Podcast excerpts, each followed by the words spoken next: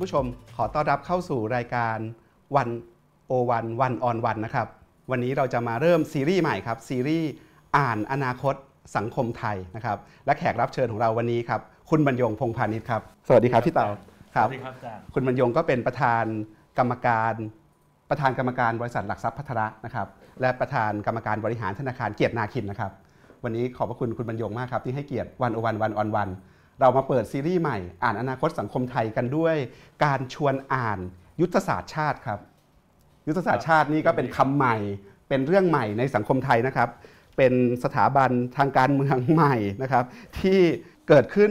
ตามรัฐธรรมนูญฉบับล่าสุดคือฉบับปี 2560 นะครับ มาตรา 65 บอกว่ารัฐพึงจัดให้มียุทธศาสตร์ชาติ เป็นเป้าหมายการพัฒนาประเทศอย่างยั่งยืนตามหลักธรรมาภิบาล พื่อใช้เป็นกรอบในการจัดทำแผนต่างๆ ให้สอดคล้องและบูรณาการกัน เพื่อให้เกิดเป็นพลังผลักดันร่วมกันไปสู่เป้าหมายดังกล่าว แล้วภายใต้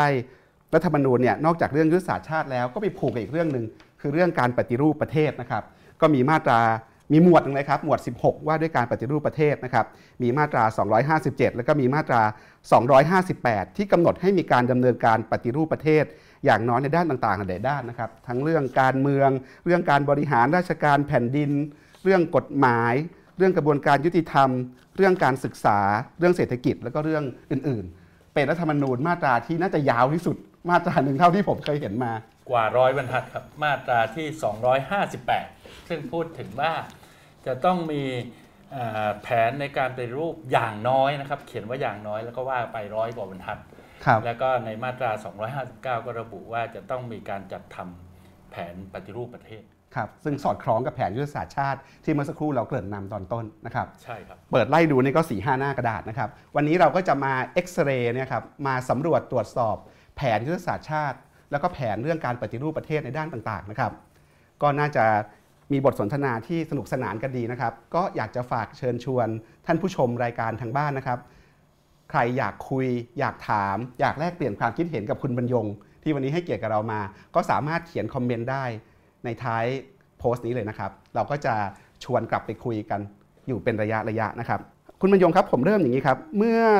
ต้นเดือนกันยายน คุณบรรยงเขียนบทความขึ้นมาชิ้นหนึ่งเป็นบทความที่มีคนสนใจมากเลยนะครับหนังสือพิมพ์อย่างไทยรัฐก็ไปพาดหัวข่าวหน้าหนึ่ง คุณบรรยงตั้งคำถาม เรื่องแผนยุทธศาสตร์ชาติ ว่าโอกาสในการทำยุทธศาสตร์ชาติเนี่ยมันเกิดได้สองทาง ทางหนึงคือมันจะเป็นคบไฟนำทางประเทศ กับอีกทางหนึ่งมันจะกลายเป็นโซ่ตรวนล่ามชาติ ไอตอนเขียนบทความนี้คิดอะไรอยู่ อยากจะอยากจะสื่ออะไรครับ จริงๆ ต้องขอเท้าความโดยโยงกลับไปที่กฎหมายนะครับกฎหมายรัฐธรรมนูญที่ระบุให้มีแผนยุทธศาสตร์ชาติซึ่งเขียนไว้สั้นๆ ในเรื่องของแผนยุทธศาสตร์ชาติ 5 6บรรทัดแต่นะครับแล้วก็มีเรื่องแผนปฏิรูปอย่างที่อาจารย์ไล่มาตั้งแต่ตอนแรก แต่จาก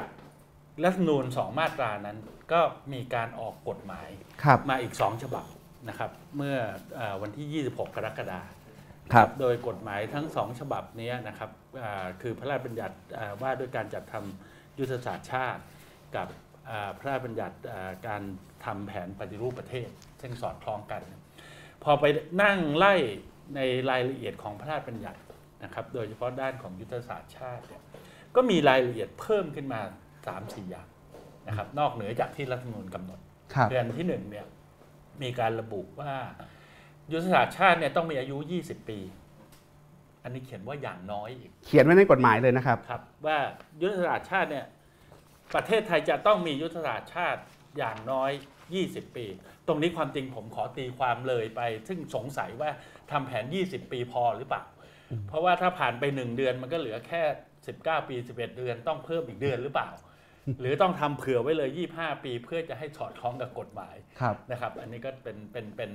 อันนี้เป็นเรื่องเล็กๆน้อยๆเรื่องระยะเวลานะครับเรื่องระยะเวลาอย่างที่คุณบรรยงบอกเนี่ยมามาตรา 5 บอกว่าให้มียุทธศาสตร์ชาติเป็นเป้าหมายในการพัฒนาประเทศอย่างยั่งยืนต่างๆเนี่ยนะครับตามระยะเวลาที่กำหนดไว้ในยุทธศาสตร์ชาติ ซึ่งจะต้องไม่น้อยกว่า 20 ปีอันนี้เขียนเขียนไว้ไว้ในกฎหมายลูกนะครับครับตกลงว่าครับประเทศไทยก็หนีไม่พ้นที่ต้องมี 20 ปีครับยุทธศาสตร์ชาติทั้งๆ ที่รัฐธรรมนูญบอกแค่ให้มีครับครับตรงนี้ต รงนี้มีนัยยะนะครับ เพราะว่าการที่เราจะไปหดสมมุติว่ามีการแก้กฎหมายลูกหดให้เหลือแค่ 3 ปี เหมือนที่ชาวบ้านเขาทำกัน มันก็ไม่ผิดรัฐธรรมนูญ นะคครัรับบไม่ต้องแก้รัฐธรรมนูญก็พอแก้ตรงนี้ได้ไอ้ตัวเลข 20 ปีเนี่ยมันมีที่มาที่ไปยังไง พอรู้เหตุผลเบื้องหก็ลังคงไหมครัได้บยินทุกวันศุกร์ก็เลยมันต้อง 20 ปีอะครับเพราะเราก็ได้ยินมาเอ่อทุกๆวันศุกร์ว่ามันน่าจะแล้วรู้ไหมครับว่าคนที่20ปีพูดทุกวันศุกร์เนี่ยเขาคิดอะไรในใจถึงต้องนึกถึงตัวเลข 20 ขึ้นมา อันนั้นเดี๋ยวพักไว้มาพูดว่าทำไมผมจะลองวิเคราะห์ดูว่าทำไมเขาถึงคิดว่าเราต้องมียุทธศาสตร์ชาติในลักษณะอย่างนี้โอเคแต่ครับขอกลับไปเรื่องความ กังวลนิดหนึ่งคือครับการมียุทธศาสตร์ชาติเนี่ยไม่แปลกหรอกครับ แต่การมียุทธศาสตร์ชาติที่มีลักษณะเป็นกฎหมายอืมมีผลบังคับใช้นะฮะนั่นข้อที่หนึ่งคือทุกคนต้องทำตาม อันที่สองหมายความว่าไงครับ มียุทธศาสตร์ชาติที่มีผลบังคับใช้ปกติแผนอื่นๆในเมืองไทยที่ผ่านมาเนี่ยออกไปอย่างนั้นบ้ก็ได้ ไม่มีผลอะไร แต่ในนี้เนี่ยถ้าอาจารย์ดูรายละเอียดก็จะพบว่า มันก็จะมีบทกำหนดโทษว่าถ้าไม่ทำตามแผนยุทธศาสตร์ชาติที่ระบุไว้เนี่ยและอ่ามีโดยให้ปปชนะครับเข้ามาเกี่ยวข้องเป็นผู้ชี้มูล ว่าทำถ้าไม่ทำปปชก็มีอำนาจ ถ้าปปชชี้มูลปั๊บเนี่ยคนที่ถูกบอกว่าไม่ได้ทำตามแผนก็ต้องหยุดปฏิบัติหน้าที่ครับถูกพ้นตำแหน่งหรือถูกฟรีซจากตำแหน่ง อันนี้หรือไม่เขียนและหลังจากนั้นก็ต้องรับผิดชอบไปในงะอ่าถูกฟ้องร้อง ถูกกล่าวโทษ ถูกดำเนินคดีได้ครับเลยครับซึ่งอันนี้เขียนไว้ในอ่ากฎหมายฉบับลูกครับกฎหมายลูกเนี่ยเป็นเจตนารมณ์ไว้เลยนะครับว่าหน่วยงานต่างๆเนี่ยมีผลผูกพันต้องทำตามยุทธศาสตร์ชาตินะครับยุทธศาสตร์ชาติเขามีหมวดของเขาเลยครับคุณบรรยงหมวดที่ 3 ว่าด้วยการติดตามการตรวจสอบและประเมินผลนะครับ มาตรา 25 เนี่ยบอกไว้ว่าในกรณีที่สภาผู้แทนราษฎร หรือวุฒิสภาพิจารณารายงานนะครับที่เป็นรายงานที่หน่วยงานรัฐต่างๆเนี่ยต้องรายงานผลการดำเนินงาน ว่าทำงานสอดคล้องกับยุทธศาสตร์ชาติแค่ไหนอย่างไรนะครับ แล้วเนี่ยเห็นว่าถ้ามีหน่วยงานของรัฐไม่ดำเนินการนะครับตามยุทธศาสตร์ชาติเนี่ยโดยไม่มีเหตุอันควร ให้สภาผู้แทนราษฎร หรือวุฒิสภา แล้วแต่กรณีมีมติส่งเรื่องให้คณะกรรมการป้องกันและปราบปรามการทุจริตแห่งชาติ รือปปช พิจารณาดำเนินการกับหน่วยหัวหน้าหน่วยงานรัฐนั้นตามหน้าที่และอำนาจให้แล้วเสร็จภายใน 1 ปีนับตั้งแต่วันที่ได้รับเรื่องนะครับ ถ้าปปชมีมติว่าข้อกล่าวหาดังกล่าวมีมูลนะครับแค่มีมูลนะครับ ก็ให้ผู้บังคับบัญชาของผู้ถูกกล่าวหานั้น สั่งให้ผู้นั้นพักราชการหรือพักงาน หรือสั่งให้ออกจากราชการหรือออกจากงานไว้ก่อน หรือสั่งให้พ้นจากตำแหน่งต่อไปนะครับ แล้วก็ถ้าเกิดพบว่านะครับอีกมาตราหนึ่งที่บอกว่า ถ้าเกิด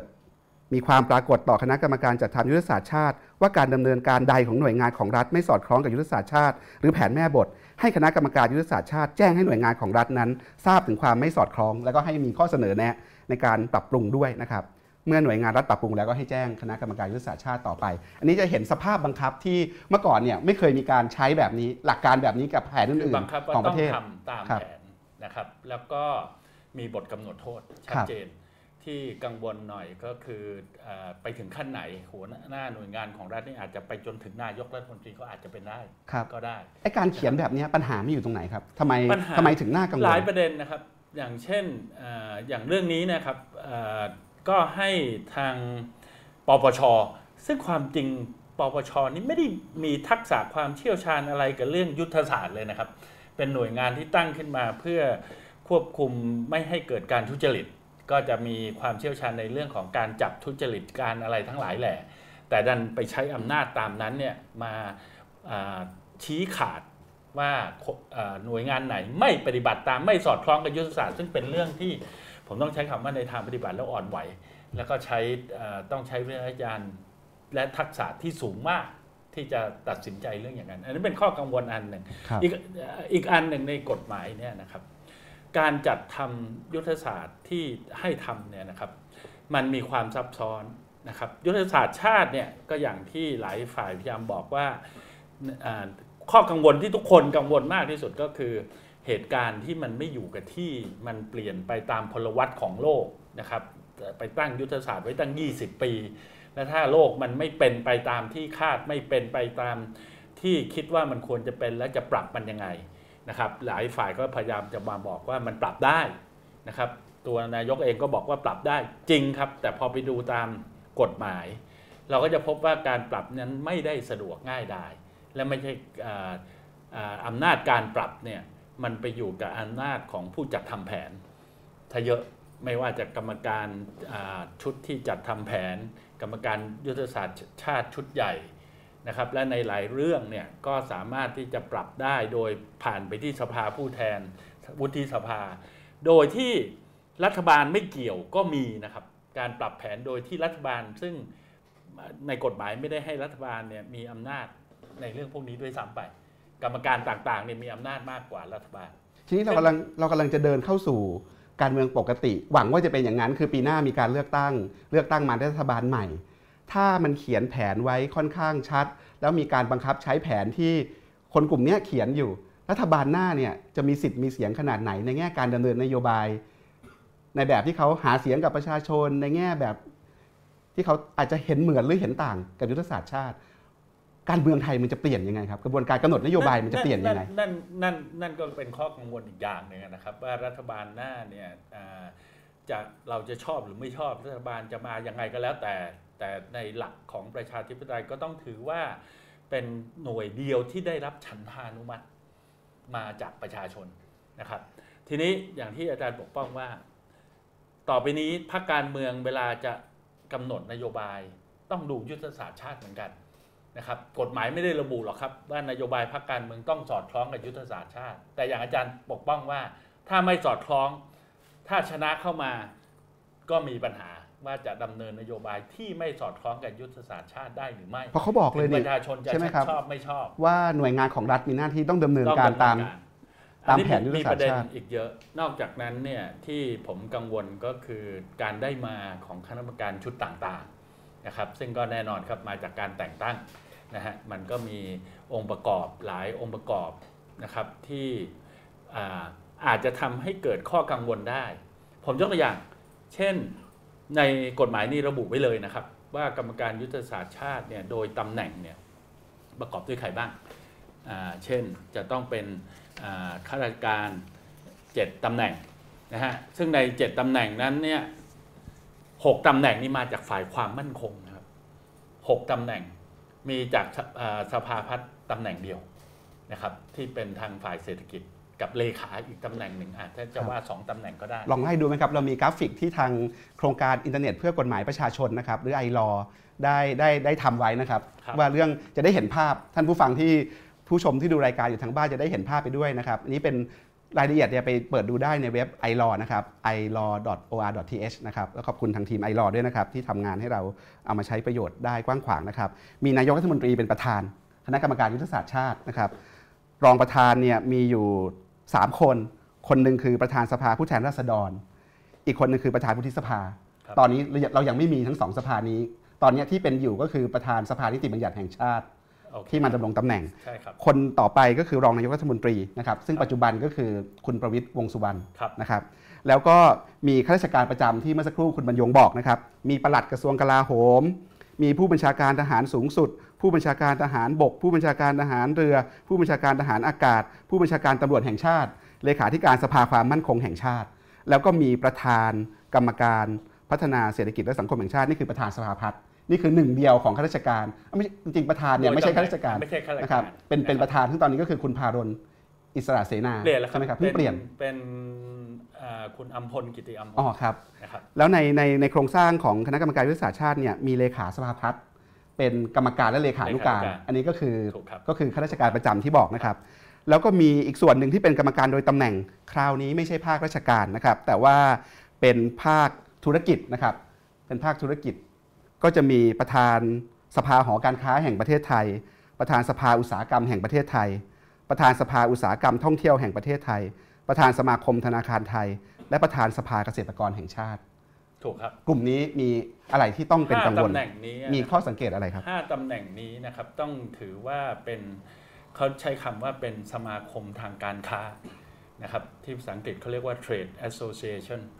คือสมาคมทางการค้าเนี่ยครับการจัดตั้งของสมาคมนี้วัตถุประสงค์ชัดเจนนะฮะบทบาทชัดเจนว่าตั้งขึ้นมาเพื่อรักษาผลประโยชน์ของสมาชิกของเขา นะครับสภาเกษตรกรก็รักษาผลประโยชน์ของเกษตรกร สภาหอการค้าก็รักษาผลประโยชน์ของสมาชิกของสภาหอการค้านะครับ อันนี้ก็ว่ากันไป ซึ่งโดยหลักการแล้วเนี่ยการรักษาประโยชน์ของสมาชิกเนี่ยนะครับก็คือต้องต่อรองกับภาคส่วนอื่น ๆ เกี่ยวกับประโยชน์ของสมาชิกนะครับ มันไม่ได้เกี่ยวกับประโยชน์ของสังคม เป็นเขาต้องทำหน้าที่นั้น และเขาทำอย่างเปิดเผย ก็ต้องไปต่อรองกับภาคของผู้บริโภค และที่สำคัญที่สุดก็คือต่อรองกับภาครัฐนะครับ ทีนี้ไอ้ข้อสังเกตเนี่ยนะครับก็คือว่าจริงๆแล้วเนี่ย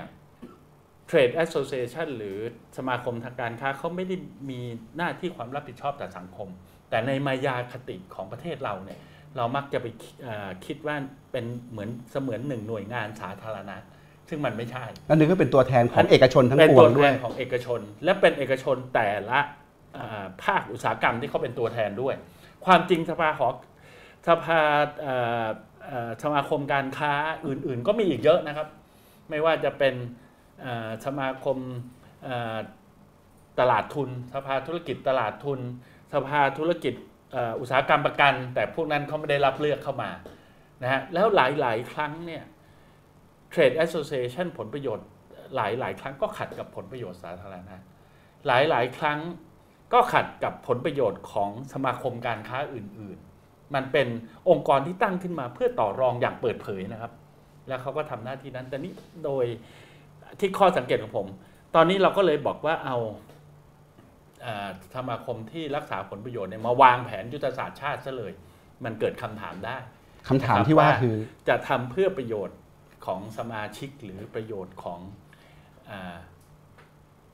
ส่วนรวมครับนะครับ เพราะหลายครั้งมันก็จะขัดกันคุณและโดยตำแหน่งด้วยนะครับครับไม่เกี่ยวกับบุคคลครับนะฮะถ้าตำแหน่งนี้เปลี่ยนคนเปลี่ยนคนใหม่ก็ต้องเข้ามาเป็นเอ้ยอันนี้ก็คือโดยประเทศไทยเนี่ยในกระบวนการกำหนดนโยบายบ่อยๆเนี่ยเรามักจะต้องการตัวแทนภาคเอกชน แล้วท้ายที่สุดเนี่ยเวลานึกถึงตัวแทนภาคเอกชนเราก็นึกถึง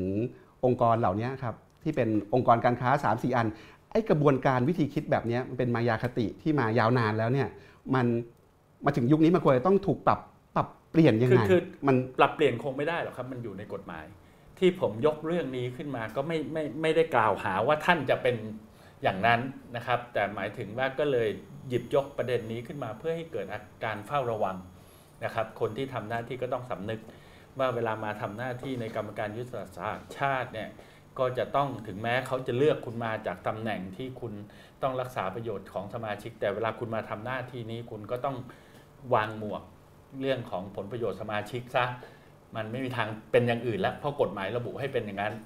กับสังคมก็เฝ้าจับตาด้วยครับนะครับ ว่าอันเนี้ยอย่าให้เกิดเหตุการณ์ที่เขาเรียกว่ากลุ่มรัฐ คือคำว่ากลุ่มรัฐ หรือภาษาอังกฤษเรียกว่า state capture เนี่ยเป็น ต้องต้องใช้คำว่าโดยทฤษฎีโดยอ่าแล้วมันเป็นคอร์รัปชันขั้นสูงสุดเลยครับนะครับมันเพราะว่าคืออะไรครับไอ้คำว่ากลุ่มรัฐคำว่าที่กลุ่มรัฐก็คือมาออกนโยบายเพื่อให้เกิดประโยชน์อ่าที่ไม่ได้เป็นประโยชน์ของสาธารณะ แต่เป็นประโยชน์ของกลุ่มก้อน เป็นประโยชน์ของอากลุ่มคนที่เข้ามากำหนดนโยบายนะครับเหมือนกับที่เราก็เคยกล่าวหารัฐบาลสมัยหนึ่งนะครับว่าเป็นตัวแทนของนายทุนมาออกประโยชน์ ที่มาออกนโยบายที่เป็นประโยชน์กับกลุ่มโดยเฉพาะ หรือที่อ่า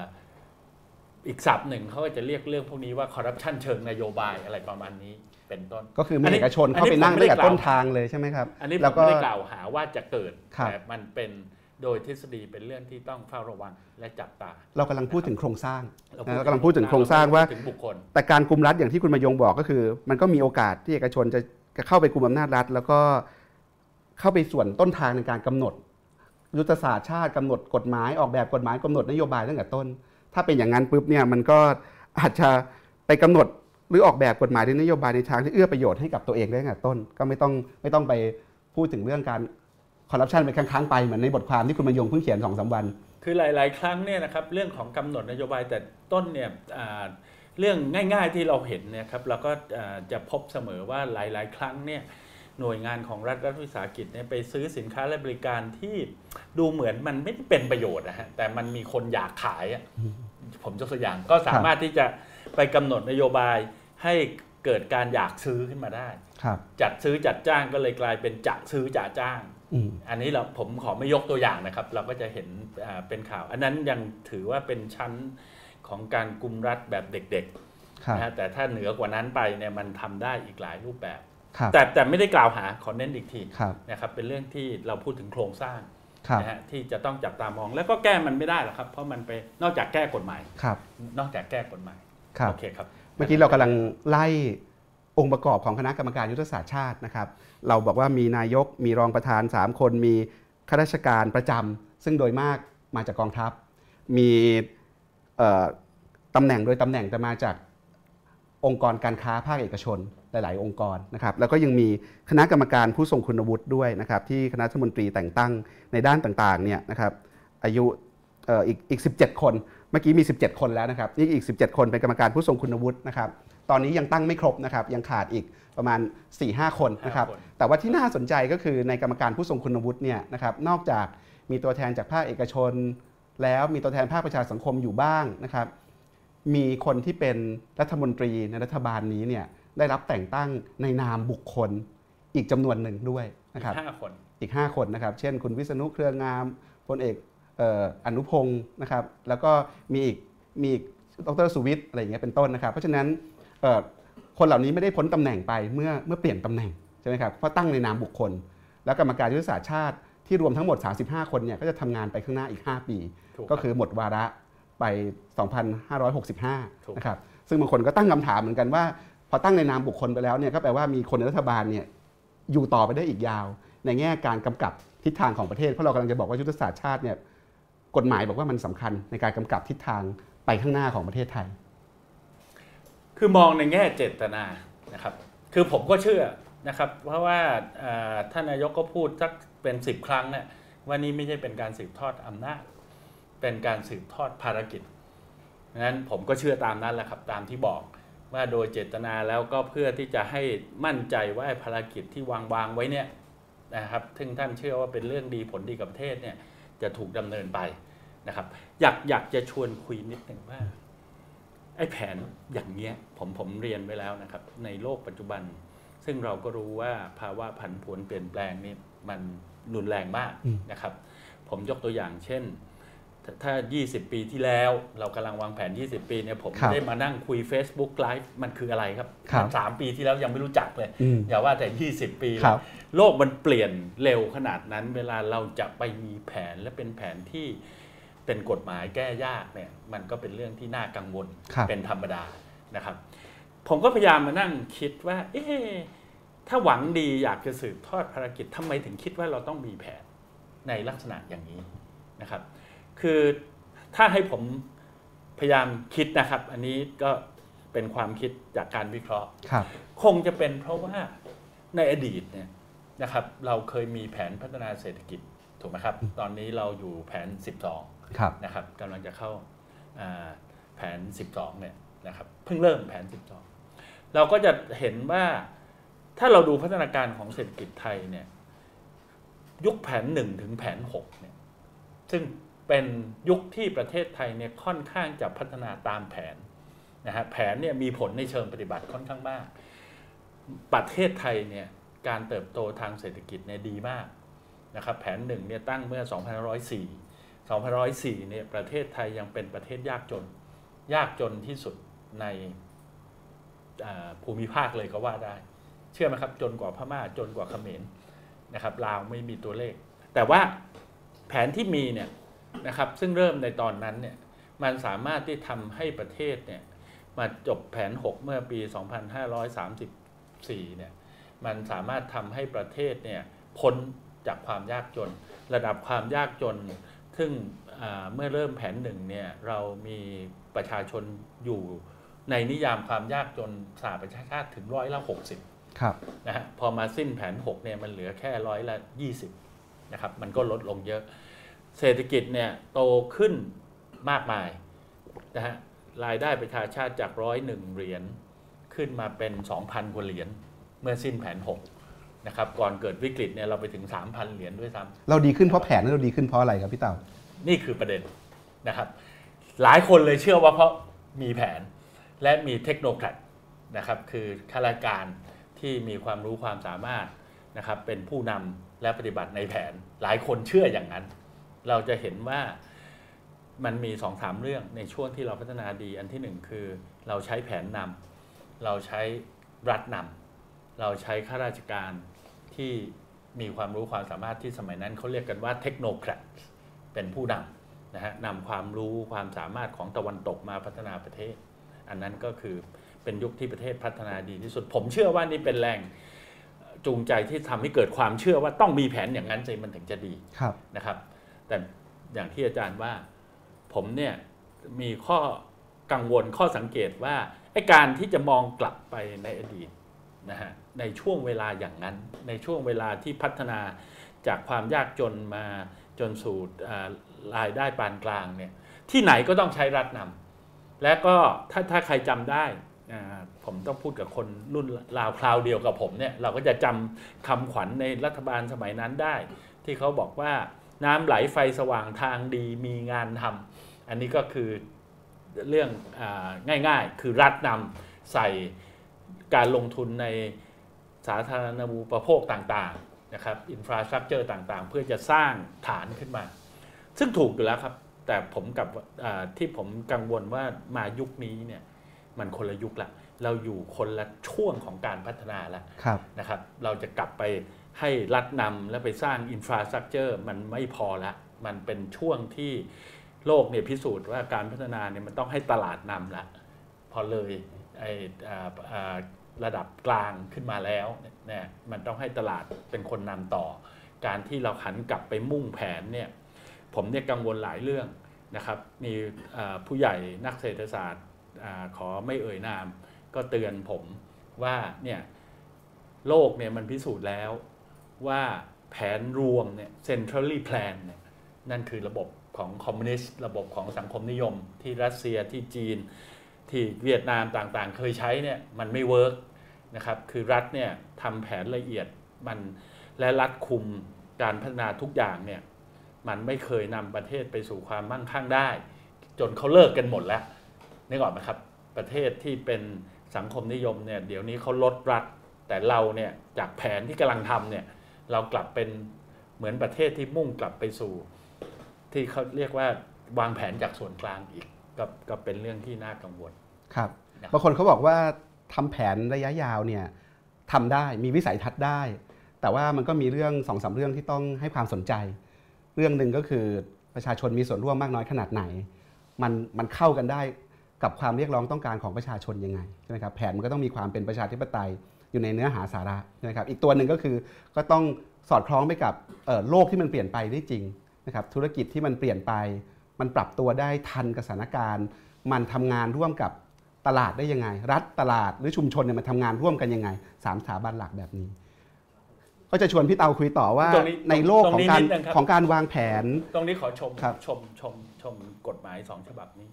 อย่างน้อยที่สุดข้อดีของกฎหมายสองฉบับนี้ก็บอกว่า ประชาชนสามารถมีส่วนร่วมได้ ในการกำหนดยุทธศาสตร์ชาติ และกำหนดไอ้แผนการปฏิรูร่วปมยังไงครับพี่เตาเพราะเราไม่ได้เลือกกรรมการเลยนะเขาเขียนว่าจะต้องเราไม่เขาตั้งมาให้หมดแล้วอะมีคนให้วิมีพากคนษ์วิจารณ์ได้สามสิบห้าคนมาคิดแทนเราแล้วเนี่ยแล้วเราจะมีส่วนร่วมกฎยัหงมายไงเขียนไว้อย่างนี้แหละครับว่าให้มีการรับฟังความคิดเห็นของประชาชน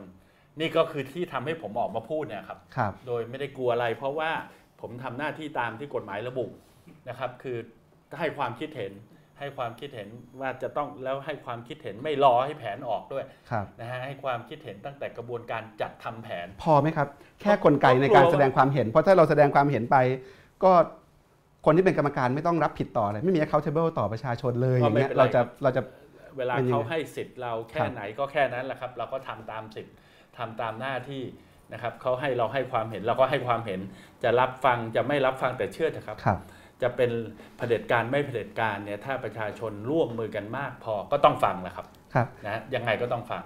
นะฮะผมก็เลยเชิญชวนให้ทุกคนเนี่ยไม่ต้องเห็นด้วยตามที่ผมว่านะฮะแต่ให้มาเฝ้าจับตา เพราะเรื่องนี้เป็นเรื่องสำคัญนะครับ แผนนี้เนี่ยถ้าอย่างที่ผมเขียนไว้ ถ้าเขียนได้ดีเป็นไปอย่างที่หวัง ก็อาจจะเป็นคบไฟนำทาง ถ้าทำไม่ดีก็เป็นโซ่ตรวนล่ามชาติได้เลย นอกจากเป็นโซ่ตรวนทำให้ ประเทศไม่สามารถพัฒนาได้ตามที่ควร หรือพัฒนาไปผิดทิศผิดทาง มันอาจจะทำให้เกิดสุญญากาศได้นะครับครับ เมื่อสักครู่คุณบรรยงเล่าให้ฟังว่าในช่วงต้นของการพัฒนาเศรษฐกิจ ยุคแผน 1 ถึงแผน 5 แผน 6 เนี่ยมันอาจจะเวิร์กนะครับยุคใหม่เนี่ยโลกมันเปลี่ยนสถานการณ์มันเปลี่ยนขั้นการพัฒนาของประเทศก็ก็สูงขึ้นกว่าเดิม เพราะฉะนั้นไอการคิดใหม่ในเรื่องการวางแผนระยะยาวในยุคสมัยนี้ ท่ามกลางโลกใหม่ด้วย ที่เปลี่ยนแปลงไปอย่างรวดเร็วเทคโนโลยีใหม่ๆเยอะแยะเลยเนี่ย ถ้าเกิดมีคนที่อยากจะทำแผนระยะยาว อยากจะเซตวิสัยทัศน์ของประเทศเนี่ยมีเรื่องอะไรบ้างที่เขาต้องนึกถึงในสภาพแวดล้อมใหม่ ๆ ทั้งของไทยและของโลกที่เปลี่ยนไป คือคือ ถามความเห็นของผมนะครับ จริง ๆ แล้วเนี่ยรัฐเนี่ยรัฐในโลกสมัยใหม่เนี่ยค่อนข้างจะชัดเจนแล้วว่าบทบาทและหน้าที่ของรัฐเนี่ยก็คือควรจะจำกัดนะครับ ควรจะเป็นรัฐที่ มีบทบาทเท่าที่ควรจะมี ความจริงในแผนร่างเนี่ยที่ที่เดี๋ยวจะพูดถึงต่อเนี่ยเขาก็พูดไว้นะฮะแต่พอไปดูรายละเอียดของแผนมันมีแต่รัฐจะต้องทำนู่นทำนี่ทั้งหมดนะฮะซึ่งจริง ๆ แล้วในลักษณะโครงสร้างปัจจุบันเนี่ยเขาจะมุ่งเน้นถึงการพัฒนาเชิงสถาบันนะครับว่ารัฐเนี่ยควรจะทำหน้าที่อะไร ควรจะมีสถาบันในรูปแบบไหนบ้าง ควรจะมีเวลาเราพูดถึงคำว่าเชิงสถาบันเนี่ยก็จะเป็นคำที่ซับซ้อนหน่อย นะครับ มันหมายไปถึงเรื่องของกลไกที่ใช้ในการปกครองของประเทศนะครับ ว่าจะต้องมีรูปแบบของกฎหมายในลักษณะยังไง มีกระบวนการเรื่องความยุติธรรมยังไง มีสถาบันหน่วยงานต่างๆทำหน้าที่อะไรครับแต่ทั้งหมดเนี่ยแผนที่ดีที่สุดในปัจจุบันนี้ก็คือ แค่ระบุว่าต้องพัฒนาสถาบันยังไง และให้สถาบันเนี่ย มันมีความเข้มแข็งได้ยังไง คนชอบพูดถึงสิงคโปร์ ถ้าไปดูแผนของสิงคโปร์จริง ๆ จะไม่ลงว่าจะต้องทำอุตสาหกรรมนู้นอุตสาหกรรมนี้หรอกครับ อันนั้นจะเป็นพวกแผนย่อยที่จะเปลี่ยนไปตามยุคตามสมัย ส่วนใหญ่เขาจะเน้นเรื่องของทำยังไงที่จะให้กลไกตลาดมันทำงานมากที่สุดทำยังไงที่จะสร้างอีโคซิสเต็มสภาพนิเวศที่ทำให้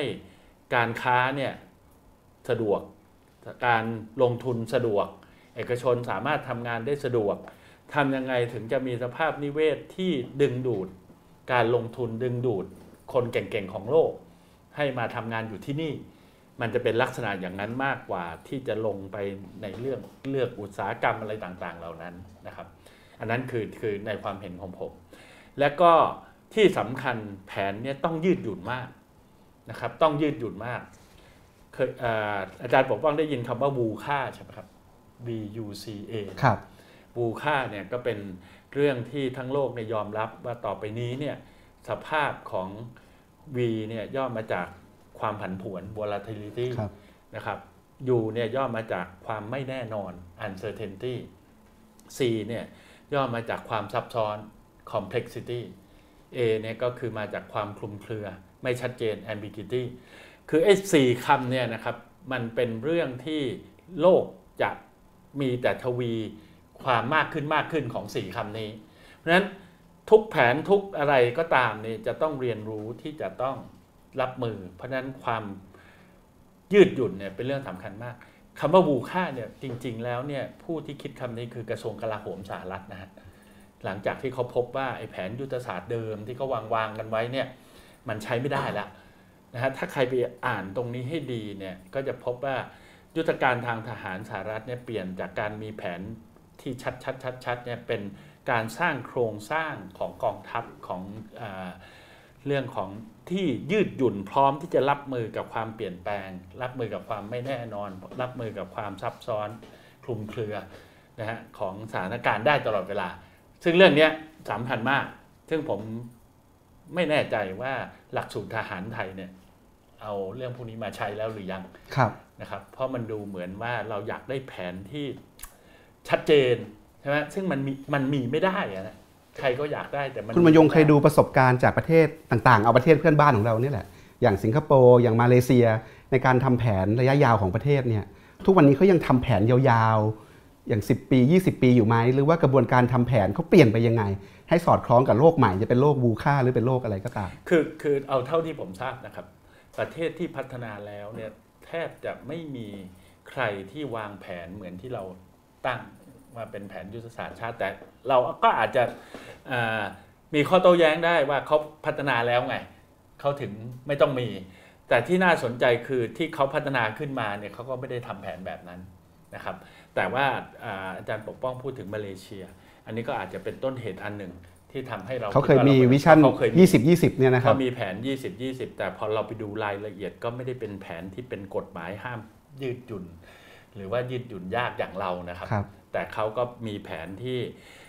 ก็เป็นที่วิพากษ์วิจารณ์ว่าเป็นแผนที่ถูกต้องหรือเปล่าครับนะครับ และเป็นเรื่องที่จะแต่แต่แน่นอนครับมาเลเซียเนี่ยระดับการพัฒนา โดยเฉพาะรายได้ต่อคนต่อปีของเขาเนี่ยตอนนี้เขาไปไกลกว่าเราเยอะเกือบ 2 เท่า เขาหนึ่งหนึ่งหมื่นหนึ่งพันเหรียญขนาดที่เรายังไม่ถึง6,000ต่อคนต่อปีรายได้เนี่ยนะครับ ซึ่งซึ่งเขาก็คงไปถึงอ่าระดับการพัฒนาก่อนเราครับเพราะเขาพัฒนาในแง่ของรายได้เนี่ยสูงกว่าเรามาตั้งแต่สมัยเป็นเมืองขึ้นแล้วครับ แล้วอย่างบริษัทคุณบรรยงเองพัทระหรือเกียรตินาคินเนี่ยปกติวางแผน 20 ปีแบบเขาไหมหรือว่าหรือว่าไม่มีแผนเลยคือจริงๆเป็นยังไงครับต้ธุองรกิจเขาคิดเรื่องพวกนี้ยังไงว่าในโลกธุรกิจเดิมเนี่ย แล้วเราเรียนรู้อะไรจากโลกธุรกิจมื่10เข้ามากว่มองประเทศที่ได้แล้วนี่ยบ้าง เราก็เคยที่จะทำแผน 5 ปีนะครับในที่สุดเราก็พบว่ามันเป็นไปไม่ได้ มันต้องปรับตัวเร็วกว่านั้น เราก็หดเป็นเหลือแผน 3 ปี ตอนนี้ก็เหลือ 2 ปี แต่เปลี่ยนทุก 6 เดือน แผน 2 ปีที่เปลี่ยนทุก 6 เดือน เปลี่ยนทุก 6 เดือน โดยเฉพาะที่ที่ที่ผมกังวลนิดหนึ่งในการให้สัมภาษณ์ก็ดีหรือว่า ในกฎหมายเนี่ยค่อนข้างจะเขียนว่าจะต้องมีตัวชี้วัดในแผนจะต้องมี KPI ถ้ามี KPI เมื่อไหร่ อันเนี้ยครับความยืดหยุ่นยิ่งต้องสูงมาก เพราะว่า KPI เนี่ยมันต้องปรับตลอดเวลา พอเราเดินไปเพื่อมุ่งเป้า KPI จะเรื่องอะไรก็แล้วแต่ เราก็จะเจออุปสรรคการเปลี่ยนแปลงของโลก มันก็เลยต้องเปลี่ยน KPI ตลอดเวลา แต่นี้ผมกลับมา ถ้าอ่านตามกฎหมายแล้วไปยืดโยงกับ เอ่อเรื่องของกฎหมายการไม่ปฏิบัติตามมีการกล่าวโทษปลดได้ เรื่องนี้จะน่ากังวลมาก เพราะมันจะทำให้กระบวนการเอ่อในความยืดหยุ่นเกี่ยวกับแผนเนี่ยยากขึ้นยากขึ้นนะครับแล้วมันจะไปครีเอทให้เกิดสุญญากาศได้ง่าย ๆ การปฏิวัติครั้งนี้เนี่ยก็เกิดเพราะสุญญากาศที่เกิดมาจากรัฐธรรมนูญฉบับปี 2550 ถูกไหมครับถ้ใคือการล็อกมากเกินไปมันมีโอกาสล็อจะกสมากร้างเกินไปสุญญากาศทางการเมือง สุญญากาศสุญญากาศทางการเมืองทางการปกครองในทางการบริหารประเทศ ถ้าจำได้นะครับอ่ารัฐบาลก็เจอกฎหมายข้อนั้นข้อนี้แทบจะบริหารอะไรไม่ได้เลยนะครับแต่ก่อนที่ครัจะบต้องมีการพี่เตาหยิบประเด็นเรื่องการเมืองขึ้นมาเนี่ยก็มีหลายคนที่วิจารณ์ว่าไอการมีแผนยุทธศาสตร์ชาติ และมีการออกแบบกระบวนการกลไกตรวจสอบประเมินผล แบบที่เขียนไว้ในกฎหมายเนี่ย มันทำให้การเลือกตั้งไม่มีความหมาย รัฐบาลที่มาจากประชาชนไม่มีความหมาย มันขัดกับประชาธิปไตย ในเรื่องแบบนี้มีประเด็นอะไรที่เราที่เราน่าหยิบมาชวนคุยกันบ้าง คือเรื่องคำว่าประชาธิปไตยเนี่ยนะครับ มันเป็นเรื่องที่ต้องพูดกันยาวมากเลย เพราะว่ามันมีรายละเอียดเยอะ ไม่ใช่แค่มีเลือกตั้งก็แปลว่ามีประชาธิปไตยนะไม่แค่ไม่ได้แปลว่ามีรัฐธรรมนูญก็มีประชาธิปไตย มันก็มีองค์ประกอบหลาย ๆ เรื่อง ที่จะต้องพัฒนาแต่ต้องมีเลือกตั้งนะครับนะฮะแต่ว่ามันแค่นั้นมันยังไม่ถือว่าประชาธิปไตยพัฒนา มันมีองค์ประกอบโดยเฉพาะองค์ประกอบเชิงสถาบัน ที่ถ้าถามผมประเทศไทยต้องพัฒนาอีกเยอะนะครับเอ่อผมยกตัวอย่างเช่น เราชอบพูดเสมอว่าสังคมเนี่ยมีอยู่ 3 ขานะครับก็คือขารัฐขาเอกชนและขาประชาสังคม แต่พอเราไปดูเอ่อรายละเอียดของมันเราก็จะพบว่าในประเทศไทยเนี่ยทั้ง 3 ขาเนี่ย ไม่แข็งแรงครับ ก็ต้องถามย้อนกลับไปว่าทำไมมันถึงไม่แข็งแรงนะครับทำไมมันถึงไม่แข็งแรง รัฐเนี่ยผมต้องใช้คำอันนี้เป็นความเห็นนะครับ เป็นความเห็นไม่ได้มีงานวิจัย เป็นความเห็นจากการสังเกตของผมเอง คือรัฐที่แข็งแรงเนี่ยแทบจะไม่มีในโลกละถ้าเทียบกับ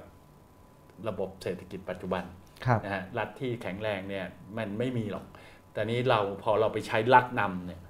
นะฮะรัฐนำรัฐมีอำนาจอ่ากลุ่มทรัพยากรส่วนใหญ่ของประเทศไว้เนี่ยมันก็เลยทำให้ภาคอื่นต้องมาโหนรัฐ พอคนไม่แข็งแรงไปโหนคนไม่แข็งแรงมันแข็งแรงไปไม่ได้ แล้วบางคนก็วิจารณ์ด้วยว่าปัจจุบันรัฐไทยก็อ่อนแอลงไปด้วย คนเก่งน้อยลงที่อยู่ในภาครัฐบางคนบอกแบบนี้ ไม่แน่ใจจริงหรือเปเป็ล่านเรื่องที่เมื่อก่อนผมเทคโนแคดต้องใช้เก่งำว่าแต่ปัจจุบันเทคโนแคดไทยเนี่ยโดยเฉลี่ย คนก็ตั้งคำถามเทียบกับยุคก่อนหน้า คือจริงๆผมต้องเรียนอย่างนี้นะครับว่าอันนี้เนี่ยมันไม่มีงานวิจัยความเก่งของคนโดยเปรียบเทียบมันยาก แต่มันจากการสังเกตเราก็พบเยอะสาเหตุมันก็มาจากหลายสาเหตุนะครับ ประเทศไทยในยุคที่เริ่มพัฒนาเนี่ยนะครับ ถ้าคุณไปดูเนี่ยนะฮะคนที่เป็นข้าราชการเนี่ยรายได้เขาก็สูงกว่าอาชีพอื่น แต่เมื่อเอกชนพัฒนาขึ้นมาเนี่ยในที่สุดเนี่ยเราก็ค่อนข้างจะรู้ว่ารายได้ของข้าราชการรายได้อย่างตรงไปตรงมานะครับ มันน้อยกว่าเอกชนนั้นโดยหลักของอาระบบปัจจุบันเนี่ยที่ไหนรายได้มากก็จะดึงทรัพยากรดีๆ ไป อันนั้นเป็นสัจธรรมของโลก อีกอันหนึ่งก็คืออาเมื่อก่อนเนี่ยเวลาเราพูดเก่งเนี่ยมันคือเก่งเปรียบเทียบกับภาคส่วนอื่นครับๆนะครับ เมื่อก่อนเนี่ยต้องบอกว่าประเทศไทยเนี่ยเป็นประเทศที่ระบบเศรษฐกิจยังปิด โลกก็ยังปิด พอโลกาพิวัตน์มาเนี่ยต้องบอกว่าภาคส่วนอื่น ๆ นี่มันพัฒนาไปอย่างโดยมีข้อจำกัดน้อยกว่าข้าราชการและระบบราชการ ผมไม่ได้โทษคนนะครับกำลังพูดถึงระบบครับโดยข้อจำกัดของระบบราชการกฎหมายกฎระเบียบและทรัพยากรที่มีมันก็เป็นธรรมดานะครับ แล้วก็อีกอันหนึ่งซึ่งอันนี้ ผมก็ค่อนข้างเห็นด้วยนะครับว่าระบบการเมืองที่เป็นประชาธิปไตยแบบ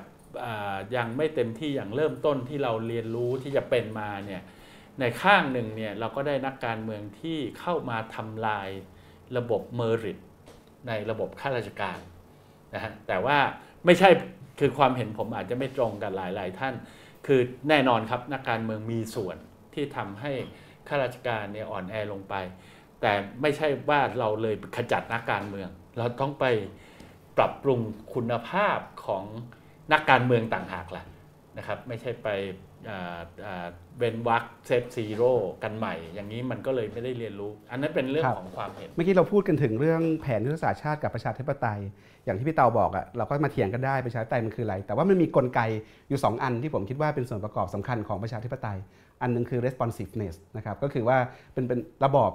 นั้นเนี่ยมันตอบสนองกับความต้องการของประชาชนยังไงนะครับคนก็คิดว่าการเลือกตั้งเนี่ยเป็นเครื่องมือที่ทำให้การตอบสนองที่ว่าเนี่ยมันทำงานได้อย่างชัดเจนแน่นอนไม่ใช่เครื่องมือเดียว อาจจะมีเครื่องมืออื่นๆด้วยนะครับกับอีกอันหนึงก็คือเรื่อง accountability นะครับว่าระบอบนั้นเนี่ยการบริหารการปกครองเนี่ยมันมีระบบความรับผิดรับชอบยังไง ถ้าทำไม่ดีเนี่ยมันถูกลงโทษถูกปลดออกถูกเปลี่ยนตัวยังไง ซึ่งเราก็บอกว่าการเลือกตั้งก็เป็นเครื่องมือหนึ่งที่ทำให้ accountability เนี่ยมันมันมันทำงานได้นะครับงั้น ถ้าเกิดเราคุยกันถึงบนฐานของ responsiveness บนฐานของ accountability เนี่ยไอการทำแผนยุทธศาสตร์ชาติ และคณะกรรมการยุทธศาสตร์ชาติเนี่ยภายใต้โครงสร้างแบบที่มีอยู่เนี่ยมันตอบไอ้สองโจทย์นี้ยังไง responsiveness ของประชาชนกับ accountability ที่มีต่อประชาชน คือคือไปที่อย่างตอนนี้นะฮะเราเหมือนอย่างที่ผมบอก เราพยายามมีส่วนร่วมในกระบวนการที่จัดทำ แผนยุทธศาสตร์ชาติ โดยที่เรายังไม่เห็นแผนยุทธศาสตร์ชาตินี่หรอกไหมครับ กฎหมายเนี่ยบอกว่าจะต้องทำเสร็จใน 120 วัน นับแต่วันที่แต่งตั้งกรรมการนะฮะผมเข้าใจว่ามันก็ไปสิ้นสุดเอาประมาณปลายเดือนมกรานะครับ แต่ขณะเดียวกันอ,อีกฉบับหนึ่งเนี่ยต้องเสร็จใน 90 วันนะครับซึ่งก็คงต้องเสร็จกลางเดือนธันวาคม แต่ก็แปลกนะครับ คือคืออปฏิรูปประเทศ 11 คณะ 13 คณะเนี่ย จะต้องทำเสร็จและกฎหมายก็ระบุว่า แผนปฏิรูปประเทศต้องสอดคล้องกับแผนยุทธศาสตร์ชาติ ซึ่งเขาต้องออกแผนปฏิรูปประเทศก่อนที่จะมีแผนยุทธศาสตร์ชาติ อันนี้งงๆใครก็คงงงนะครับ ว่าเอ๊เขียนกฎหมายแล้วทำไมมันไปสร้างเงื่อนไขที่มันเป็นไปไม่ได้ขึ้นมานะครับ ผมก็เลยไม่แน่ใจเหมือนกัน ว่าถ้าแผนปฏิรูปที่ออกไปก่อน และแผนยุทธศาสตร์ชาติออกมา แล้วมันไม่สอดคล้องกันใครต้องแก้ นะครับะแล้วเมื่อกี้แยังไงเรานั่งคุยกันก่อนเข้ารายการเนี่ยว่าโอ้กลไกมันมีความซับซ้อนแล้วตัวละครมันเยอะมากเลยนะครับก็เลยจะถามนักบริหารอย่างพี่เตาหน่อย เราบอกว่าต้องมีกรรมการยุทธศาสตร์ชาตินี่เป็นชุดใหญ่ใช่ไหมครับแล้วมีมีคนที่เป็นกรรมการอยู่ 35 คนนะครับแล้วในกรรมการยุทธศาสตร์ชาติเนี่ยก็เพิ่งมีการแต่งตั้งคณะกรรมการปฏิรูปประเทศเออโทษนะครับมีแต่งตั้งคณะกรรมการจัดทำยุทธศาสตร์ชาติด้านต่างๆหกอีกคณะ6ด้านที่เพิ่งตั้งมาเนี่ยนะครับ ด้านหนึ่งก็ประมาณอีกกว่าคน 10 ถึง 13 คนนะครับอีก 6 ด้านฮะอันนี้ก็อันนี้เป็นชุดกรรมการยุทธศาสตร์ชาตินะครับท่านผู้ชม แล้วเรายังมีการทำเอ่อเรื่องการปฏิรูปประเทศด้วยนะครับก็มีคณะกรรมการปฏิรูปประเทศด้านต่างๆ อีก 11 ด้าน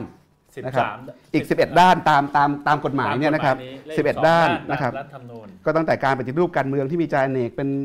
ประธานกฎหมายอาจารย์ประวรศักดิ์ก ระบวนการยุติธรรมคุณอัจฉพรคุณประสานเรื่องเศรษฐกิจเนี่ยนะครับอันนี้อีก 11 ชุดนะครับก็ร้อยกว่าคนก็มีอีกเป็นโอ้เป็นร้อยกว่าคนเหมือนกันนะครับแล้วยังมีอีก 2 ชุดที่ต้องทำตามรัฐธรรมนูญ คือปฏิรูปตำรวจ กับปฏิรูปการศึกษาที่เขาแยกออกมาต่างหากแล้วก็มีเรื่องเงื่อนเวลาอย่างที่พี่เตาบอกเรื่องเงื่อนเวลาบางทีซ้อนกันอีก เราตัวละครกันหลายร้อยคนที่อยู่ในขบวนการปฏิรูปประเทศกันเองอยู่ตอนเนี้ยนะครับมันทำงานกันยังไง มันปะ และมีเงื่อนเวลาที่ว่าเนี่ยนักบริหารทำไงครับแม่นักบริหารต้องต้องบอกเลยนะครับ ว่า แทบจะเป็นไปไม่ได้เลย ที่จะได้แผนที่เอ่อ comprehensive คือเป็นบูรณาการทั้งหมดภายใต้การระบบการจัดทำผมผมอธิบายง่าย ๆ อย่างผมเป็นธุรกิจเนี่ยเป้าหมายของธุรกิจนี่ง่ายมากเลยนะครับทำยังไงให้กำไรสูงสุดนะครับ แต่สมมุติว่าผมจะทำแผนยุทธศาสตร์ของรัฐวิสาหกิจแล้วให้คน 300 คนแยกฝ่ายต่างฝ่ายต่างทำแล้วมาสอดประสอนสารภายใต้เงื่อนไขอย่างนี้ยังทำไม่ได้เลยอันนี้อย่างชาติเนี่ยเป้าหมายของชาติ วัตถุประสงค์ของชาติที่มันซับซ้อนกว่าธุรกิจเยอะมาก มันมีหลายมิติและหลายมิติก็ขัดแย้งกัน ผมยกตัวอย่าง เช่น มิติที่อยากจะให้เศรษฐกิจรุ่งเรือง กับมิติที่จะต้องรักษาทรัพยากร รักษาสิ่งแวดล้อมสองมิติเนี่ยก็เรียนตรงๆมันเป็นต้นทุนซึ่งกันและกันอยู่แล้วนะครับเพราะฉะนั้นการต่างคนต่างทำแล้วมาประสานกันเป็นเรื่องยากนะครับผมยกตัวอย่าง เช่นอย่างทรัมป์เนี่ยที่เขาโปรธุรกิจเขาก็ไปรีแลกซ์เรื่องสิ่งแวดล้อม เราเห็นเห็นกันอยู่เกิดครับเป็นอ่า argument เวลาเราต้องทำแผนที่แต่ละฝ่ายนี้มีเป้าหมายที่ไม่สอดคล้องกันเนี่ย มันยากในธรรมชาติอยู่แล้ว แต่เวลามี 10 ทั้งหมดร่วม 20 คณะ 300 คน ผมนึกภาพไม่ออกนะครับ มันก็คงจะได้ สิ่งที่กลัวนะครับบางคนเขาบอกว่าประสานงานกันไม่ยากหรอกเพราะเครือข่ายเดียวกันเพราะว่าคนตั้งคนเดียวกัน กลุ่มเดียวกันชุดเดียวกันอยู่แล้ว ถ้างั้นก็วางแผนคนเดียวก็ได้ แต่ว่ามันเป็นไปไม่ได้ไงทีนี้ที่ที่ที่กังวลที่กังวลนะครับ จริง ๆแล้วเนี่ยในโลกเนี่ย สิ่งที่ต้องจำกัดก็คือภาครัฐ แล้วก็การขยายตัวของภาครัฐ แต่วิธีทำแผนลักษณะนี้เนี่ยจุดจบเนี่ยจะเป็นการขยายรัฐอย่างมโหฬารนึกออกไหมครับ สิ่งที่เราจะได้ที่ผมกังวลก็คือมันจะเป็น compile of wish list มันจะเป็นกองของความต้องการของคนจำนวนมาก ใครอยากได้อะไรใส่มาในนี้ จะยากมากที่จะ คำถามที่หนึ่งคือจะจัดสรรทรัพยากรไปใส่มันยังไงนะครับงบประมาณเท่าไหร่ก็อาจจะไม่พอนะผมอ่านตามแผนที่อ่าทำเป็นชุดเริ่มต้นไว้นะครับ ก็ดีครับเป็นซูเปอร์วิชลิสเลย คือเป็นความปรารถนาที่ดีสูงส่งทั้งชุดนั้นนี้นะครับ มีรากยุทธศาสตร์ชาติระยะ 20 ปีทำไว้แล้วด้วยนะครับครับอ่าซึ่งอันนี้อันนั้นจะเป็นฐานที่ใช้ในการทำยุทธศาสตร์ชาติต่อไปถูกตามครับกฎหมายเขียนไว้แบบนั้นตามกฎนะหคมารัยบเขียนไว้อย่างนั้น และให้ถือว่าได้รับฟังความคิดเห็นจากประชาชนแล้วด้วย นะครับอ่าในเนี้ยกฎกฎหมายก็เขียนไว้แบบนั้น ให้กฎหถืมายอว่าได้รับความคิดเห็นกฎจากเฉพาะประชาชนแล้ว ใช่ครัแต่บแต่แต่ไม่จำกัดที่จะให้ความคิดเห็นอีกเราถึงมานั่งให้ความคิดเห็นอยู่ครับนะครับ อ่านอันนี้จะเป็นไงบ้างครับเนี่ยร้อยกว่าหน้าเห็นอะไรบ้างครับพี่เต่าร้อยยี่สิบสี่หน้าอุตสาห์ไปทำการบ้านมาให้วันก็นี้เอ่อต้องบอกว่า ก็ดีทั้งนั้นแหละครับ มีแต่ความหวังที่สูงส่งในทุกๆด้าน แต่ในนี้ที่ผมกังวลหน่อย มันไม่มีเรื่องของ จะจัดสรรทรัพยากรยังไง ไปทำในแต่ละเรื่องนะฮะเพราะทรัพยากรที่ใช้เนี่ยมันหนีไม่พ้นคือใช้เงินแหละครับนะฮะซึ่งมันส่วนหนึ่งก็ต้องมาจากภาษีนะฮะและการที่จะมีภาษีเนี่ยมันก็เป็นการเรื่องของการกระบวนการโยกย้ายทรัพยากรทั้งหลายแหล่ได้ทำวิจัยกันอย่างอ่าละเอียดถี่ถ้วนพอเพียงหรือยังว่ามันจะทำให้ระบบเนี่ยมันอ่าในระยะสั้นมันจะช็อกขนาดไหนครับนะครับอันที่สองก็คือถ้าไม่ใช้ภาษี ก็ต้องเอาทรัพยากรของลูกหลานละมาทำนั่นก็คือภาระหนี้การกู้เงิน การกู้เงินเนี่ยถ้าเราดูเผินๆเนี่ยหนี้สาธารณะของไทยจากการที่เรามีวินัยทางการคลังที่ดีตามสมควรก็ยังอยู่ในวิสัยนะครับอยู่ระดับ 40 กว่าต้นๆของรายได้ประชาชาติเนี่ยแต่ถ้าทำตามแผนนี้หมดเนี่ยนะครับ ผมว่าเราติดเพดานทันทีเลยนะครับ ซึ่งคือตอนนี้เหมือนเราฝันเหมือนไม่ได้ดู ราวกับเรามีทรัพยากรไม่จำกัด ถูกครับ มันลักษณะมันออกมาคล้ายๆงั้น รายละเอียดต่างๆเนี่ยจะต้องลงกันอีกเยอะ อันนั้นคือแผนรวม ทีนี้พอ 6 คณะเขาก็แบ่งในแผนรวมเป็น 6 ด้านนะครับ ซึ่งก็ทำให้กฎหมายเนี่ยจัดว่าต้องมีหกด้านคณะจัดทำหกครัด้าบนด้วยนะครับ ก็ตามแผนนี้แหละครับ แต่แล้ว 6 ด้านที่ไปทำกันมาเนี่ยนะครับผมก็กังวลเรื่องความสอดคล้องของแต่ละด้าน แล้วก็ยังกังวลมากเลยว่าจะเอาทรัพยากรที่ไหน เพราะแต่ละด้านนึกออกไหมฮะปฏิรูปประเทศก็อีก 13 ด้าน เรื่องของยุทธศาสตร์ชาติอีก 11 ด้าน ทุกคนต้องการทรัพยากรทั้งนั้น และหน่วยงานรัฐที่เข้าไปเกี่ยวข้องในแต่ละด้านเนี่ยที่ที่ที่ผมกังวลมาก เพราะว่าใน งานวิจัยหลายรายงานเนี่ยระบุชัดเจนว่าภาครัฐไทยเนี่ยใหญ่เกินไป ขยายตัวมากเกินไป อย่างอ่างานวิจัยของ TDI ก็เคยเสนอว่าเราจะต้องหดทั้งขนาดบทบาทและอำนาจรัฐลงมา แต่แผนเนี่ยนะครับมันจะเป็นบ่อกเกิดตรงกันข้าม คือจะเพิ่มหมดครับท่านลองนึกดูสิครับว่าถ้าท่านเป็นหน่วยงานรัฐ แล้วเขาให้ท่านทำแผนยุทธศาสตร์ ท่านจะเสนอให้หดตัวท่านเองไหมครับ นะฮะจะเสนอให้ลดบทบาทตัวเองไหมเสนอให้ลดอำนาจมันจะไปตรงกันข้ามหมด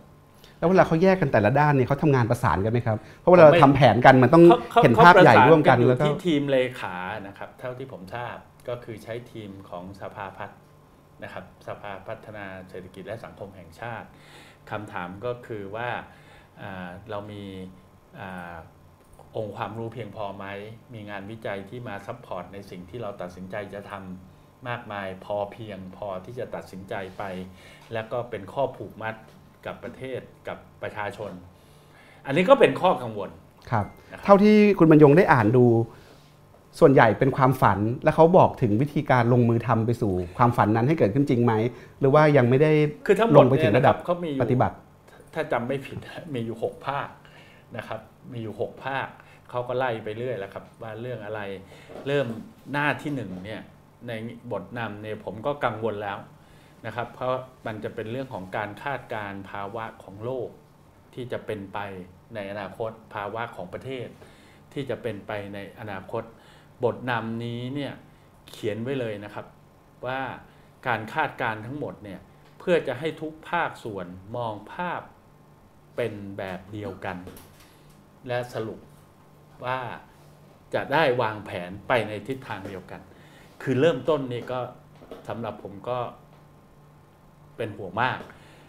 คืออนาคตเนี่ยนะครับ มองภาพเดียวกันเนี่ยตายเลยนะครับ มันต้องมองกลางภาพ โลกมันถึงจะเดินไปได้ ถ้าเราสามารถประสบความสำเร็จให้ทุกคนมองและคาดการโลกในอนาคต ซึ่งมันผิดแง่ๆนะฮะการคาดการเนี่ยต้องขอยืนยันเลยนะครับ ใครคาดการก็ผิด แต่เราดันบอกให้ทุกคนผิดไปทางเดียวกันหมด เนี่ยถ้ามองหลายแค่ทางแค่อาจจะมีคนที่บทถูกำเนี่ยสะดุ้งสุดตัวถูกใกล้ถูกไกลถูกบ้างไม่ถูกบ้างกันมากขึ้นผมมีโอกาสต้งที่ใช้คำจะว่าแค่บทนำก็สะดุ้งครับสุดตัวครับนะครับนึกออกไหมฮะมันต้องถูกบ้างผิดบ้างครับนะคุณมองถูกผมมองผิดมันถึงจะไปกันได้ครับ แต่เขาบอกว่าให้มองภาพเดียวกัน อันนี้น่ากลัวมากเลยนะครับครับ เพราะมันผิดแง่แง่อืมๆคือคุณปกป้องคาดการณ์อะไรในอนาคตก็ผิด ผมครับคาดการณ์ก็ผิดครับแต่มันจะมีบางส่วนที่ถูกบางส่วนครัที่บผิดแล้วก็ปรับกันครับไป นอกนอกจากเรื่องนี้มีเรื่องอะไรอื่นที่สะดุ้งสุดตัวอีกไหมครับ ก็มีอย่างนี้ครับคือมันก็เห็นชัดเรื่องเงื่อนเวลานะครับนะฮะอย่างเช่นโอ้โหตอนแรกก็จะสาธยายยาวมาก ผมชวนให้อ่านนะคครัรับบเพราะว่าผมเชิญชวนประชาชนให้ติดตามเรื่องของการวางแผนยุทธศาสตร์ชาติ อันนี้เป็นแผนที่เขาจะใช้เป็นแม่บทเริ่มต้นเนี่ยแต่พอไปลักหลังๆก็เหมือนตอนเราทำรายงานน่ะส่งครูแล้วครับ มันก็มีลักษณะรีบๆอย่างเช่น แผนบางแผนเนี่ยโอ้โหว่ากันสิบหน้า แต่พอไปข้อสำคัญเช่นการป้องกันคอร์รัปชันมี 5 บรรทัดนะส่งเสริมให้มีการป้องกันคอร์รัปชันอะไรอย่างนี้เป็นต้นมันมีลักษณะที่ครับเหมือนกับต้องรีบส่งแล้วล่ะ เท่าที่ดูร้อยกว่าหน้าเนี่ยมีอะไรที่สำคัญ แต่ยังไม่ถูกเขียนยังไม่ถูกพูดถึงไหมมีอะไรหายไปไหมครับ จากวิชั่นประเทศไทย พูดถึงสถาบันน้อยมากนะครับยกตัวอย่างเช่นจะไม่พูดถึงที่ที่เอ่อผมกังวลมากเลย ว่าจะจัดการกับเรื่องของ ขนาดบทบาทอำนาจรัฐยังไง จะเพิ่มบทบาทของตลาดยังไงที่น่าห่วงอีกนะครับ คือผมเป็นเสรีนิยม neo liberal ในแผนเนี่ยแทบจะไม่มีเลยนะครับ การกำจัดการผูกขาด การส่งเสริมการแข่งขัน การเปิดเสรี เพื่อให้มีการแข่งขันทั้งจากในและนอกประเทศ เพื่อที่จะให้ตลาดเนี่ยมันทำหน้าที่แผนนี้เน้นตลาดน้อยมากคำพวกนี้หายไปมีคำอะไรมาแทนครับ มันร้อยยี่สิบสี่หน้านะฮะต้องสารภาพว่าไม่ได้อ่านละเอียดครับอ่าแต่แต่แต่แต่มันจะไม่มีคำพวกนี้ครับซึ่งซึ่งมันสะท้อนให้เห็นหลายเรื่อง คือจริงๆ ในโลกปัจจุบันเนี่ยนะครับเขาบอกว่ารัฐเนี่ยมีหน้าที่จำกัดมากนะฮะรัฐจะเข้าไปทำกิจกรรมต่างๆ ก็ต่อเมื่อตลาดมันล้มเหลว ตลาดมันล้มเหลวคือ ไม่มีใครลุกขึ้นมาทำสิ่งที่ควรทำหรือในบางเวลาเนี่ย รัฐไม่สามารถที่จะส่งเสริมให้เกิดการแข่งขันโดยสมบูรณ์ มันมีคนขึ้นมากลุ่มตลาดเป็นโมโนโปลีอย่างนั้นอะรัฐครับถึงจะทำถึงครัจะบเข้าไปแทรก หรือเมื่อเกิดสิ่งที่เขาเรียกว่า externality คือไปเกิดผลกระทบกับภายนอกกับอ่าบุคคลที่ 3 เช่น สิ่งแวดล้อม เช่น ทรัพยากรโดยที่ไม่มีใครเป็นตัวแทน พวกนั้นรัฐก็ต้องเข้ามา นี่คือหลักครับนะครับ นี่คือหลัก ของอากลไกเสรีนิยมที่ทุกโลกแอปทั้งโลก แต่อันเนี้ยมันมีแนวคิดแบบนี้น้อยมากเลยในแผนครับในแผนนี้ก็คือรัฐจะต้องนำมันไปทุกเรื่อง ซึ่งผมกังวลนะครับว่าครับมันมีศักยภาพพอหรือเปล่าท่านผู้ชมครับวันนี้ทางวันโอวันวันออนวันได้รับเกียรติจากคุณบรรยงพงพานิชมาชวนอ่านยุทธศาสตร์ชาตินะครับเป็นตอนแรกของซีรีส์ อ่านอนาคตสังคมไทย ที่เราจะจัดกันช่วงสิ้นปีนะครับพฤศจิกาธันวาก่อนปีใหม่นะครับชวนมองประเทศไทยไปข้างหน้านะครับ คุณบรรยงก็ได้ชวนอ่านยุทธศาสตร์ชาติมาระดับนึงนะครับ คุณบรรยงบอกว่าถ้าทำดีๆ ก็อาจจะเป็นคบไฟนำทาง แต่ถ้าเกิดทำออกแบบได้ไม่ดีเนี่ยก็อาจจะเป็นโซ่ตรวนล่ามชาติก็ได้นะครับ คุณบรรยงชี้ประเด็นสำคัญไว้4ีหประเด็นนะครับ เราอยากจะชวนท่านผู้ชมท่านผู้ฟังทางบ้าน เขียนมาคุยกับเราครับ เขียนมาถามคำถาม เขียนมาสนทนากับคุณบรรยงนะครับ เดี๋ยวเราจะไล่ตอบคำถามจาก ท่านผู้ชมทางบ้านนะครับสำหรับท่านที่เพิ่งเข้ามานะครับ คุณบรรยงเปิดประเด็นไว้4ีหอย่างนะครับ ว่าตั้งแต่ทำไมต้องมีแผนยุทธศาสตร์ชาตินะครับ การวางแผนระยะยาวในเงื่อนไขเศรษฐกิจการเมืองสังคมแบบปัจจุบันเนี่ยมันต้องคิดใหม่เรื่องอะไรบ้างนะครับ ระยะเวลา 20 ปีเนี่ยเหมาะสมไหมอย่างไรนะครับ มันต้องมันต้องวางแผนกันยังไงนะครับ เรื่ององค์ประกอบของคณะกรรมการนะครับ เรื่องความสามารถในการปรับเปลี่ยนความยืดหยุ่นนะครับของแผน แล้วก็เรื่อง กลไกการตรวจสอบประเมินผลของแผนนะครับ โดยเฉพาะปัญหาที่พยายามบังคับใช้แผนยุทธศาสตร์ชาติเนี่ยว่าถ้าใครหน่วยงานรัฐไหนไม่ทำตาม ก็อาจจะถูกเล่นงานทางกฎหมายได้นะครับหัวหน้าหน่วยงานก็จะถูกกรรมการปปชชี้มูลได้ต้องหยุดพักการทำงานต่างๆไปได้นะครับ นี่เป็นประเด็นที่ไม่สักครู่เราไล่ไล่เรียงคุยกันนะครับ ในแต่ละประเด็นนะครับ เราไล่ดูคำถามไหมครับ ตอนนี้มีคำถามอะไรบ้างครับ ทีมงานขอไล่ดูคนที่เขียนมาถามหน่อยครับ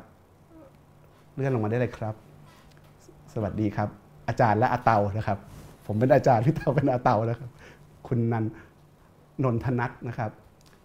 มีคำถามนะครับไล่ลงมานะครับคุณพัฒนกิจนะครับ ประเทศไทยในฝันทางเศรษฐกิจและสังคมตามแบบฉบับคุณบรรยง อยากให้ออกแบบยุทธศาสตร์ชาติแบบไหนนะครับเดี๋ยวขอไล่ดูคำถามก่อนนะครับ คุณนัทกรนะครับทำประชามติเพื่อเปลี่ยนยุทธศาสตร์ชาติได้ไหมครับ เมื่อเกิดสภาวะไม่ปกตินะครับ คุณจิมมี่นะครับบอกว่าพี่เตาดูฟิตมากพี่เตาตีเทนนิสวันละกี่เซตครับ ระหว่างกี่เซตครับวันละกี่เซตครับ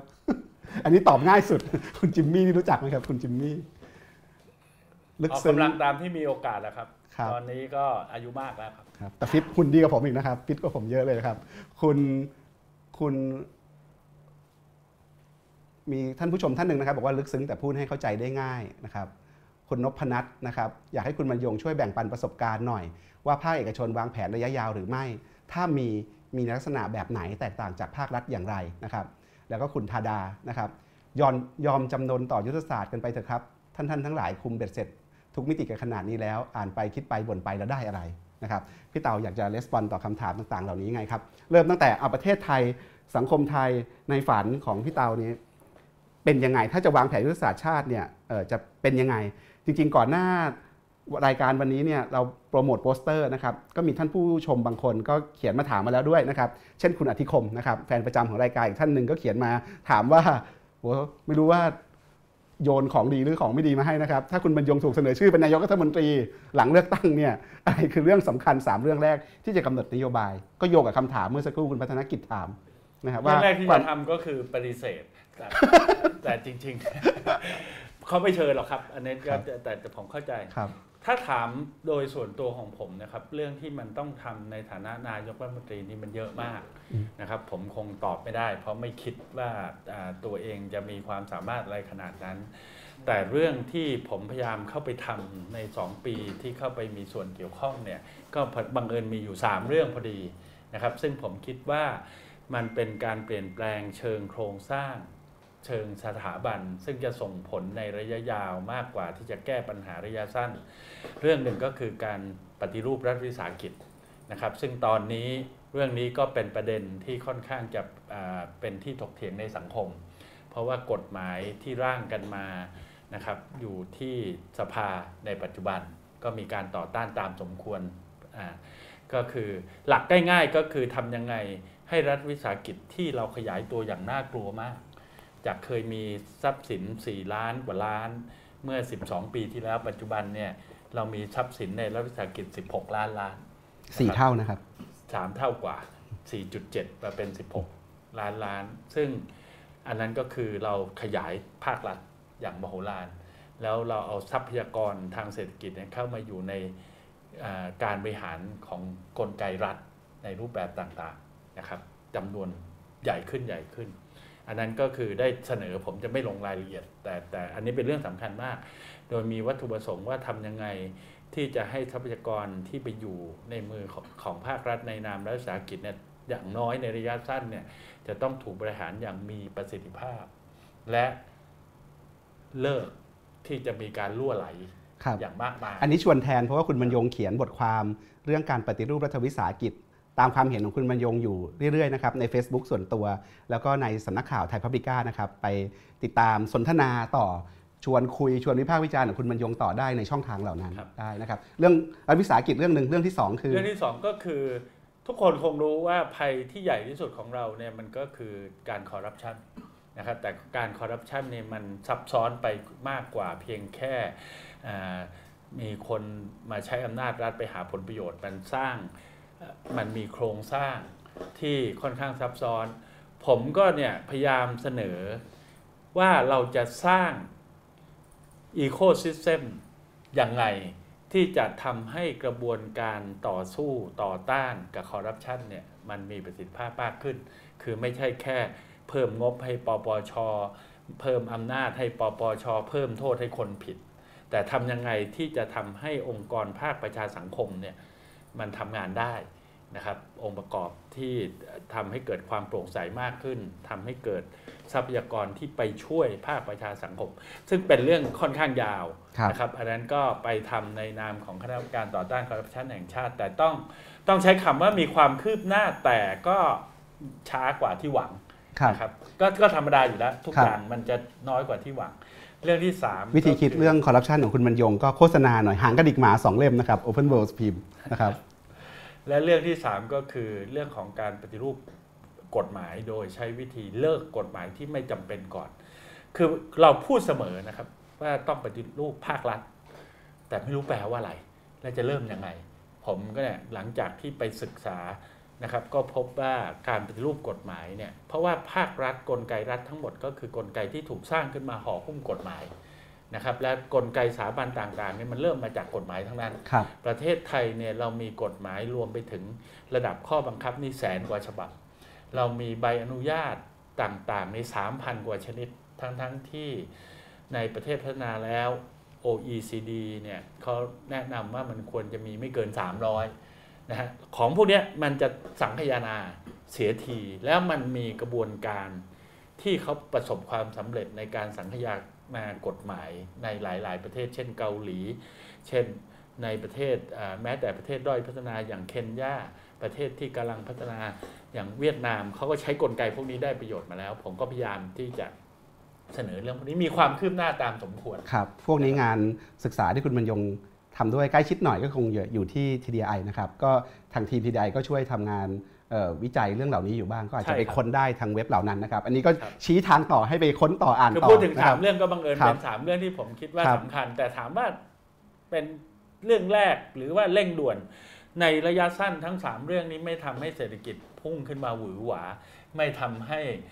คนจนกลับมาร่ำรวยทันที แต่มันเป็นนกลไกโครงสร้างสถาบันที่สำคัญในระยะยาวแต่ยังไงก็ไม่คิดจะเล่นการเมืองแน่นอนอยู่แล้ว คงเอ่อสายไปแล้วฮะแก่เกินไปละครับครับขอขอกลับไปที่หน้า Facebook Page หน่อยนะครับ เดี๋ยวไล่ไล่ตอบคำถามเมื่อสักครู่นี้นะครับโอ้คุณสุพนัทนะครับเพิ่งจอยเหรอครับสวัสดีครับคุณสุพนัทเดี๋ยวขอไล่นิดนึงนะครับข้างล่างไล่มาจากข้างล่างเมื่อกี้ขออนุญาตเริ่มจากคุณพัฒนกิจข้างล่างสุดเมื่อกี้ครับเอ่อ ประเทศไทยในฝันทางเศรษฐกิจสังคมแบบคุณบรรยง ถ้าเลือกแบบยุทธศาสตร์ชาติ จะชวนคนมานั่งคิดนั่งคุยเรื่องอะไรกันคือจริง ๆ ผมเนี่ยมาทางฝั่งเศรษฐกิจนะครับทางฝั่งเศรษฐกิจเนี่ยเป้าหมายการพัฒนาเศรษฐกิจเนี่ยมีอยู่ 3 ข้อเองอันที่หนึ่งก็คือความมั่งคั่งนะครับมั่งคั่งนี้ก็อ่าก็ต้องยอมรับว่าในปัจจุบันมาตรวัดที่สำคัญที่สุดคือรายได้ต่อคนต่อปี นะฮะเนี่ยแหละครับที่เป้าหมายของการเป็นประเทศพัฒนาก็คือ 12,500ครับนะครับปัจจุบันเราอยู่ที่ 600 โทษ 6,000ครับนะครับมาได้ครึ่งทางเองครับทำยังไงที่จะยกระดับนะฮะแต่อันนี้ไม่พออันที่สองก็คือเรื่องของการกระจาย คือนอกจากมั่งคั่งแล้วมันต้องที่เขาพูดทุกวันศุกร์อะครับไม่ทิ้งใครไว้เบื้องหลังครับอโตไปแล้วจะต้องทำให้ความเหลื่อมล้ำนี่มันลดนะครับ ซึ่งนอกจาก เรื่องแรกเราพัฒนามาได้ครึ่งทางเรื่องหลังนี้ต้องบอกว่าเราค่อนข้างล้มเหลวในการพัฒนาเรากระจายรายได้ได้แย่มาก การกระจายรายได้แย่เนี่ยมันโอ้โหมันวิเคราะห์ไปได้เยอะแยะมากนะครับ ทั้งการกระจายโอกาส ทั้งการที่สร้างความได้เปรียบที่ไม่บังควรให้กับกลุ่มบางคน อันนี้ก็จะว่าไปครับ แต่สังคมในฝันก็คือเรื่องและเรื่องนที่สามก็คือยั่งยืนครับก็คือนอกจากโตดีกระจายดีแล้วยังจะต้องมีความคำว่ายั่งยืนก็คือ sustainable นี่นี่ใกล้เคียงกับที่รัฐบาลเขาบอกนะเขามีมั่นคง มั่งคั่งยั่งยืนของของพี่เตานี่มีมั่งมั่งคั่งกระจายเป็นธรรมแล้วก็ยั่งยืนคือจริงๆคำพวกนี้มั่นมั่นคงหายไปไหนครับคำพวกนี้เนี่ยนะครับมันก็ มันก็จะคครับล้ายๆกันครับแต่ถ้าเราเข้าใจในรายละเอียดและทำให้มัน มันก็จะต่างกันนิดนะครับ คือผมเคยเขียนบทความและเคยศึกษา ผมพบว่าถ้าเอามั่นคงนำเนี่ยครับมั่งคั่งมันไม่มาครัในบประวัติศาสตร์ของโลกนะครับ ท่านลองนึกถึงอ่าคนที่มั่นคงที่สุดในโลกตอนนี้ในแง่ก็คือคุณคิมครับมั่นคงแล้วเป็นไงครับแบบประเทศเกาหลีเหนือเนี่ยอ่า จนกว่าเกาหลีใต้ต่อคนเนี่ยยีเท่านะครับนะฮะอะไรอย่างนี้เป็นต้นหรือครับ สมัยที่คุณเหมาเจ๋อตุงท่านมั่นคงมากๆ ประเทศจีนก็ยากจนย่ำแย่ หรือจะมองกลับไปที่เอ่อจอมพลฟรังโกนะฮะทที่ดูเหมือนมั่นคงคือเวลาหรือบางทีมั่นคเราต้องเปลี่ยนนิยามความมั่นคงใหม่ ในการสร้างบทสนทนาทางสังคม ว่าความมั่นคงของสังคมเนี่ยไม่ได้มาจากกำลังทางการทหารความแข็งแกร่งของกองทัพอย่างเดียว แต่รวมถึงความมั่นคงทางอาหาร ความมั่นคงในชีวิต ความมั่นคงทางอะไรต่าง ๆ เหล่านี้โอเคใช่ไหมครับมันก็ก็เป็นอีกทางหนึ่งนั่เวนก็ลาเราจะคือคุยคำว่าใช่ไหมครับยั่งยืนใช่ไหมครับของผมนั่นแหละครับนะครับคุณอันนั้นอันนั้นคือบอกว่าในฝันก็คืออย่างนั้นแหละครับครับแล้วเราก็มีสังคมที่สงบสุขแต่ถ้าสนใจเฉพาะความมั่นคงมิติเดียวอาจความมั่งคั่งอาจจะไม่ตามมา ก็มีอประคเด็นนับที่เนี่ยนะครับในในแผนในแผนอ่าครับยุทธศาสตร์ชาติว่ามีครับคำมั่นคงมากเลยครับมีเป็น หลายสิบคความมั่นคงตามนิยามเดียวด้วยนะครับ คุณนัทกรถ้าเราทำประชามติเปลี่ยนยุทธศาสตร์ชาติได้ไหมเข้าใจว่ากฎหมาย เปิดช่องไว้ไหมครับำคือเราต้องเข้าใจนะครับคำว่าประชามติเนี่ยนะครับมันอ่าอะไรที่ทำประชามตินี้มันต้องชัดๆนะฮะง่ายๆนะฮะแล้วก็ yes หรือ no ครับโหยุทธศาสตร์ชาตินี่มันท่านลองอ่าน124หน้าเนี่ยนะครับแล้วจะไปทำมาประชามติไม่รู้จะตั้งคำถามว่าอะไรครับก็เหมือนรัฐธรรมนูญนะครับ ก็ดีนะครับที่เขาครับให้ทำประชามติ แต่ผมอยากจะถามว่า 279 มาตรา คนที่ไปลงประชามติ นี่อ่านสักกี่คนครับนะครับ 279 มาตราที่ปรากฏในรัฐธรรมนูญแต่ผลก็ออกมาก็คือคนสนับสนุนท่วมท้นปฏิเสธไม่ได้ คุณนพนัทนะครับบอกว่าคุณบรรยงช่วยแบ่งปันประสบการณ์การทำแผนภาคเอกชนหน่อย เมื่อสักครู่ก็ได้เล่าไปบ้างมีอะไรที่อยากจะเสริมปิดท้ายไหมครับ เรื่องการทำแผนคือภาคเอกชน ต่างจากภาครัฐยังไงนะครับ เมื่อกี้พูดไปแล้วนะครับภาคเอกชนนี่ง่ายครักบว่าเยอะเลยครับเพราะเป้าหมายของภาคเอกชครันบก็คือทำยังไงที่จะให้เราได้กำไรสูงสุด แต่ก็ไม่ใช่แค่แบบเอากำไรทุกวิถีทางนะครับทำอย่างนั้นเนี่ยมันก็ต้องทำให้ลูกค้าเนี่ยได้รับบริการที่ดีที่สุดด้วยครับทำยังไงเราถึงจะสามารถที่จะดึงคนเก่งมาทำงานด้วย แต่ทั้งหมดเนี่ยแผนภาคเอกชนเนี่ยมิติมันง่ายกว่าเยอะ ถ้านับครับกับแผนของราเอ่อราชการซึ่งมิติมันกว้างไกล นะครับ แต่กระนั้นก็ตาม ผมยังไม่เคยเห็นเอกชนไหนทำแผน 20 ปีหรอกครับครับ5ปียังไม่มีแล้วเลยเดี๋ยครัวบนี้น้อยมาก ครับคุณคุณธดาที่บอกว่าให้ยอมจำนนไปเถอะเขาคุมอำนาจเบ็ดเสร็จหมดแล้วเราจะบ่นไปคิดไปได้ประโยชน์อะไรนะครับ จริงๆตรงนี้ผมกับผมกับจะเห็นแย้งนิดนะครับ เพราะว่าเราไม่ได้เลือกให้คนอ่าไหนมาปกครองเราในเวลาปัจจุบันก็จริง แต่มันก็ไม่ใช่เรื่องที่เราจะยก ประเทศชาติทั้งประเทศให้กับคนที่มีอำนาจครับและอย่าว่าแต่เรื่องนี้เนี่ยเขาเปิดโอกาสนะครับ ที่ผมลุกขึ้นมาทำเนี่ยทำตามกฎหมายนะครับ คือมีส่วนร่วม เขาขอให้เรามีส่วนเริ่มร่วมด้วยซ้ำแล้วก็มีความเห็นไปครับครับ คุณสลาพิพัฒน์นะครับ ครูครูทำผมอ่านประโยคหนึ่งที่บอกว่าประเทศไทยต้องเป็นผู้นำการค้าโลก ผมก็ไม่อยากอ่านต่อแล้วนะครับ ก็มีคอมเมนต์มานะครับ คุณสุธรรมมาคุณสุธรรมนะครับ ธรรมสุขติ ธรรมศักตินะครับ ประเทศไทยจะหลุดจาก middle income trap อย่างไรนะครับ คุณสลาพิพัฒน์ถูกใจมากครับ ปฏิรูปรัฐวิสาหกิจ ผมอยากให้ปฏิรูประบบราชการอีกรอบทำให้เล็กลงนะครับอำนาจน้อยลงแล้วก็ลดคนนะครับ คุณเพชรนะครับ สวัสดีครับ ขออนุญาตถามถึงมุมมองและผลกระทบต่อภาคธุรกิจขนาดเล็ก SME นะครับว่ายุทธศาสตร์ชาตินี้จะส่งผลทางตรงหรือทางอ้อมต่อ SME อย่างไร SME ต้องปรับตัวยังไงครับพี่เต๋า SME ปรับตัวยังไง ประเทศไทยจะออกจาก middle income trap ยังไง คือในแผนยุทธศาสตร์ชาติที่ที่เขียนไว้ในร่างแรกก็มีพูดถึงเหมือนกันนะครับ ว่าอยากจะสร้างสังคมที่เขาใช้คำว่าเป็น entrepreneurship นะครับ ผู้ประกอบการไม่ได้ถึงกับระบุว่าจะต้องเป็น SME แต่เรื่องของ SME เนี่ยเป็นเรื่องที่จะต้องว่ากันโดยละเอียดเลยนะครับ เพราะว่า ข้อพิสูจน์ของโลกเนี่ยมันไม่ได้บอกว่า SME ทุกชนิดเนี่ยควรจะมีอยู่ และควรจะมีอยู่ตลอดไป มันก็ต้องต้องลงไปดูในรายละเอียดเลย ว่า SME ประเภทไหนที่ควรจะส่งเสริม และเวลาส่งเสริม SME เนี่ยมันก็มีมุมหลายมุมมาก ผมคงจะลงรายละเอียดไม่ได้ แต่ถามว่าจากแผนยุทธศาสตร์ชาตินี้ SME จะดีหรือไม่ดียังไง ผม คงตอบยากนะครับ ต้องรอดูไอ้ตัวแผนที่มันจะออกมาครับ แล้วว่าอีกที เรื่องใหญ่เลยครับกับดักรายได้ปานกลางกำจัดรายได้ปานกลาง ความจริงแผนเนี้ยเป้าหมายที่ใส่ไว้ในในไอ้แผนนำ124 หน้าเนี่ยชัดเจนว่าเราจะมีรายได้เมื่อสิ้นปี 2579อ่า15,000 เหรียญต่อคนต่อปี ผมเข้าใจว่าที่พูดเนี่ยว่า 15,000 เหรียญเนี่ยก็คือ มูลค่าวันนี้นะครับ เป็นเขาเขาใช้คำว่าการเติบโตในอัตราที่แท้จริง คือไม่รวม inflation เขาไม่ได้เขียนบอกหรอก แต่ถ้ารวม inflation ด้วยผมก็ยกมือกราบที เพราะโอ้โหดันนอกจากคาดการณ์เอ่ออะไร 20 ปีแล้วยังคาดการณ์ inflation ไป 20 ปีเนี่ยผมก็จะกราบท่านทีหนึ่งนะครับผมก็เลยต้องสมมุติว่าเขาเนี่ยไม่รวม inflation เนี่ยให้คนไทยเนี่ยหมื่นห้าพันอันนั้นพ้นกับดักครับอ่ารายได้ปานกลางแน่ครับนะครับครับ แต่บอกตรงๆ ผมไม่คิดว่าเป็นไปได้นะครับ ไม่คิดว่ามันเป็นโดยที่ถ้าไปในแนวอย่างนี้นะครับ คือเราจะมีรายได้ต่อคนได้ 15,000 เหรียญเนี่ยนะครับ เราต้องเติบโตเฉลี่ยประมาณ 6%ต่อปี โดยคาดการณ์ว่าจะมีประชากรเพิ่มขึ้นบ้างไม่มากนะฮะนะฮะเพราะประชากรยังไงมันก็ต้องมีเพิ่มขึ้นบ้างนะครับ ตอนนี้ก็ของไทยเราเนี่ยเติบโตได้20 3%ก็ดีใจผมประแล้กาวศยังไม่ตายครับ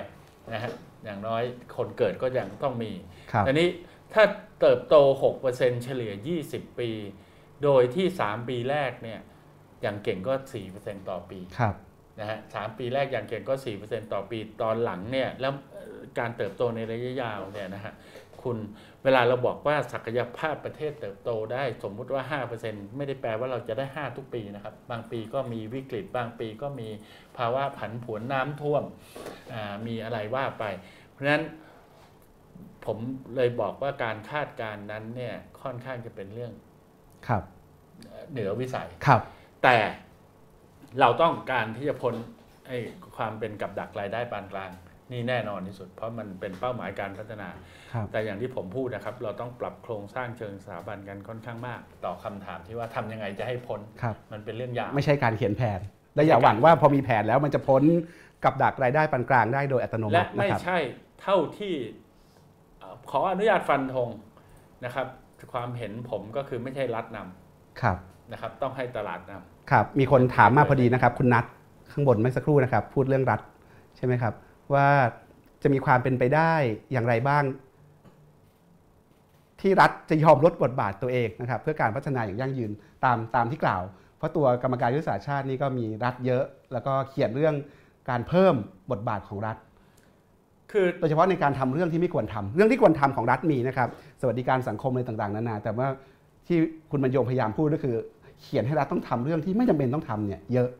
เยอะคือจริงๆนะครับ ผมเนี่ยเป็นคนที่เชื่อพลังของประชาชน นะครับถามว่าทำยังไงที่จะให้รัฐเล็กลง ก็คือจะต้องทำให้องค์ประกอบภาคประชาชน ภาควิชาการ ภาคประชาสังคมเนี่ยลุกขึ้นมา ที่จะอ่าอะไรนะครับ เตือนเรื่องนี้บ่อยๆนะครับ เตือนเรื่องนี้บ่อยๆ เห็นเรื่องนี้ให้เป็นเรื่องสำคัญให้เป็นไม่อยากพูดคำนี้เลยครับครับวาระแห่งชาติครับทุกอย่างเป็นวาระแห่งชาติไปทั้งหมด แต่เรื่องนี้สำหรับผมเป็นเรื่องใหญ่นะครับ เป็นเรื่องโครงสร้างใหญ่เลย เพราะเราไม่ค่อยรู้ตัว ผมผมขอเชิญชวนให้เข้าไปหาอ่านในเอ่อเอ่อเว็บไซต์ก็ได้งานวิจัยของสถาบันอนาคตไทยศึกษา ซึ่งทำขึ้นมาเมื่อสักสามครับปีของดที่รแล้วเศรษฐพุทธนะครับของดรเศรษฐพุทธเนี่ยนะครับ ซึ่งน่าสนใจมากเลยครับเขาพูดถึงการขยายตัวของรัฐไทย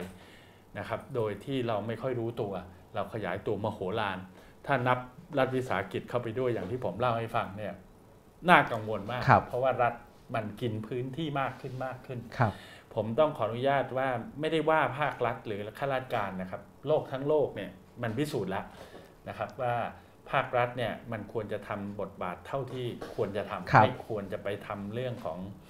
ไม่ควรจะอ่ากลุ่มทรัพยากร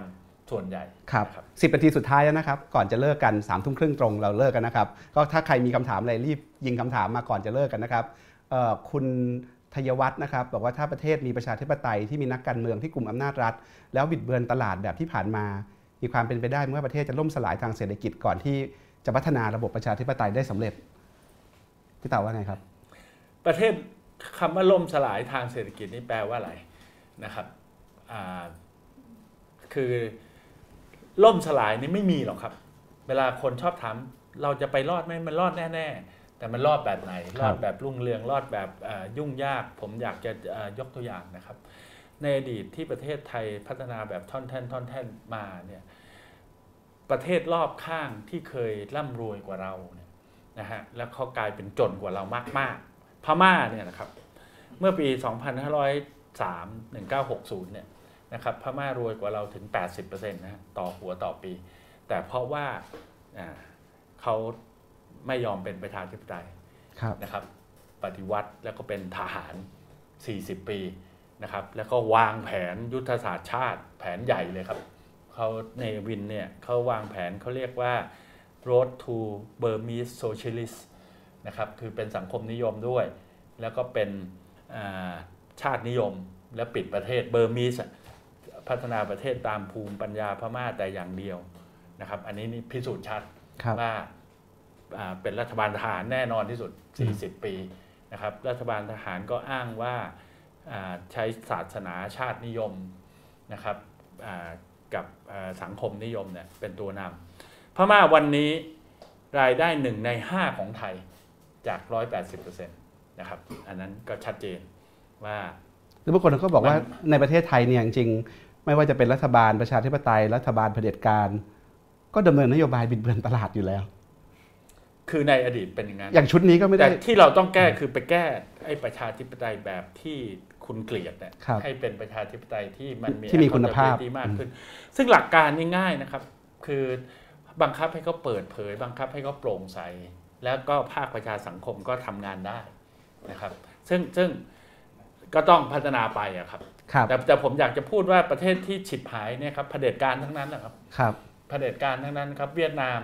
นะครับเคยร่ำรวยกว่าเราสองเท่ากว่า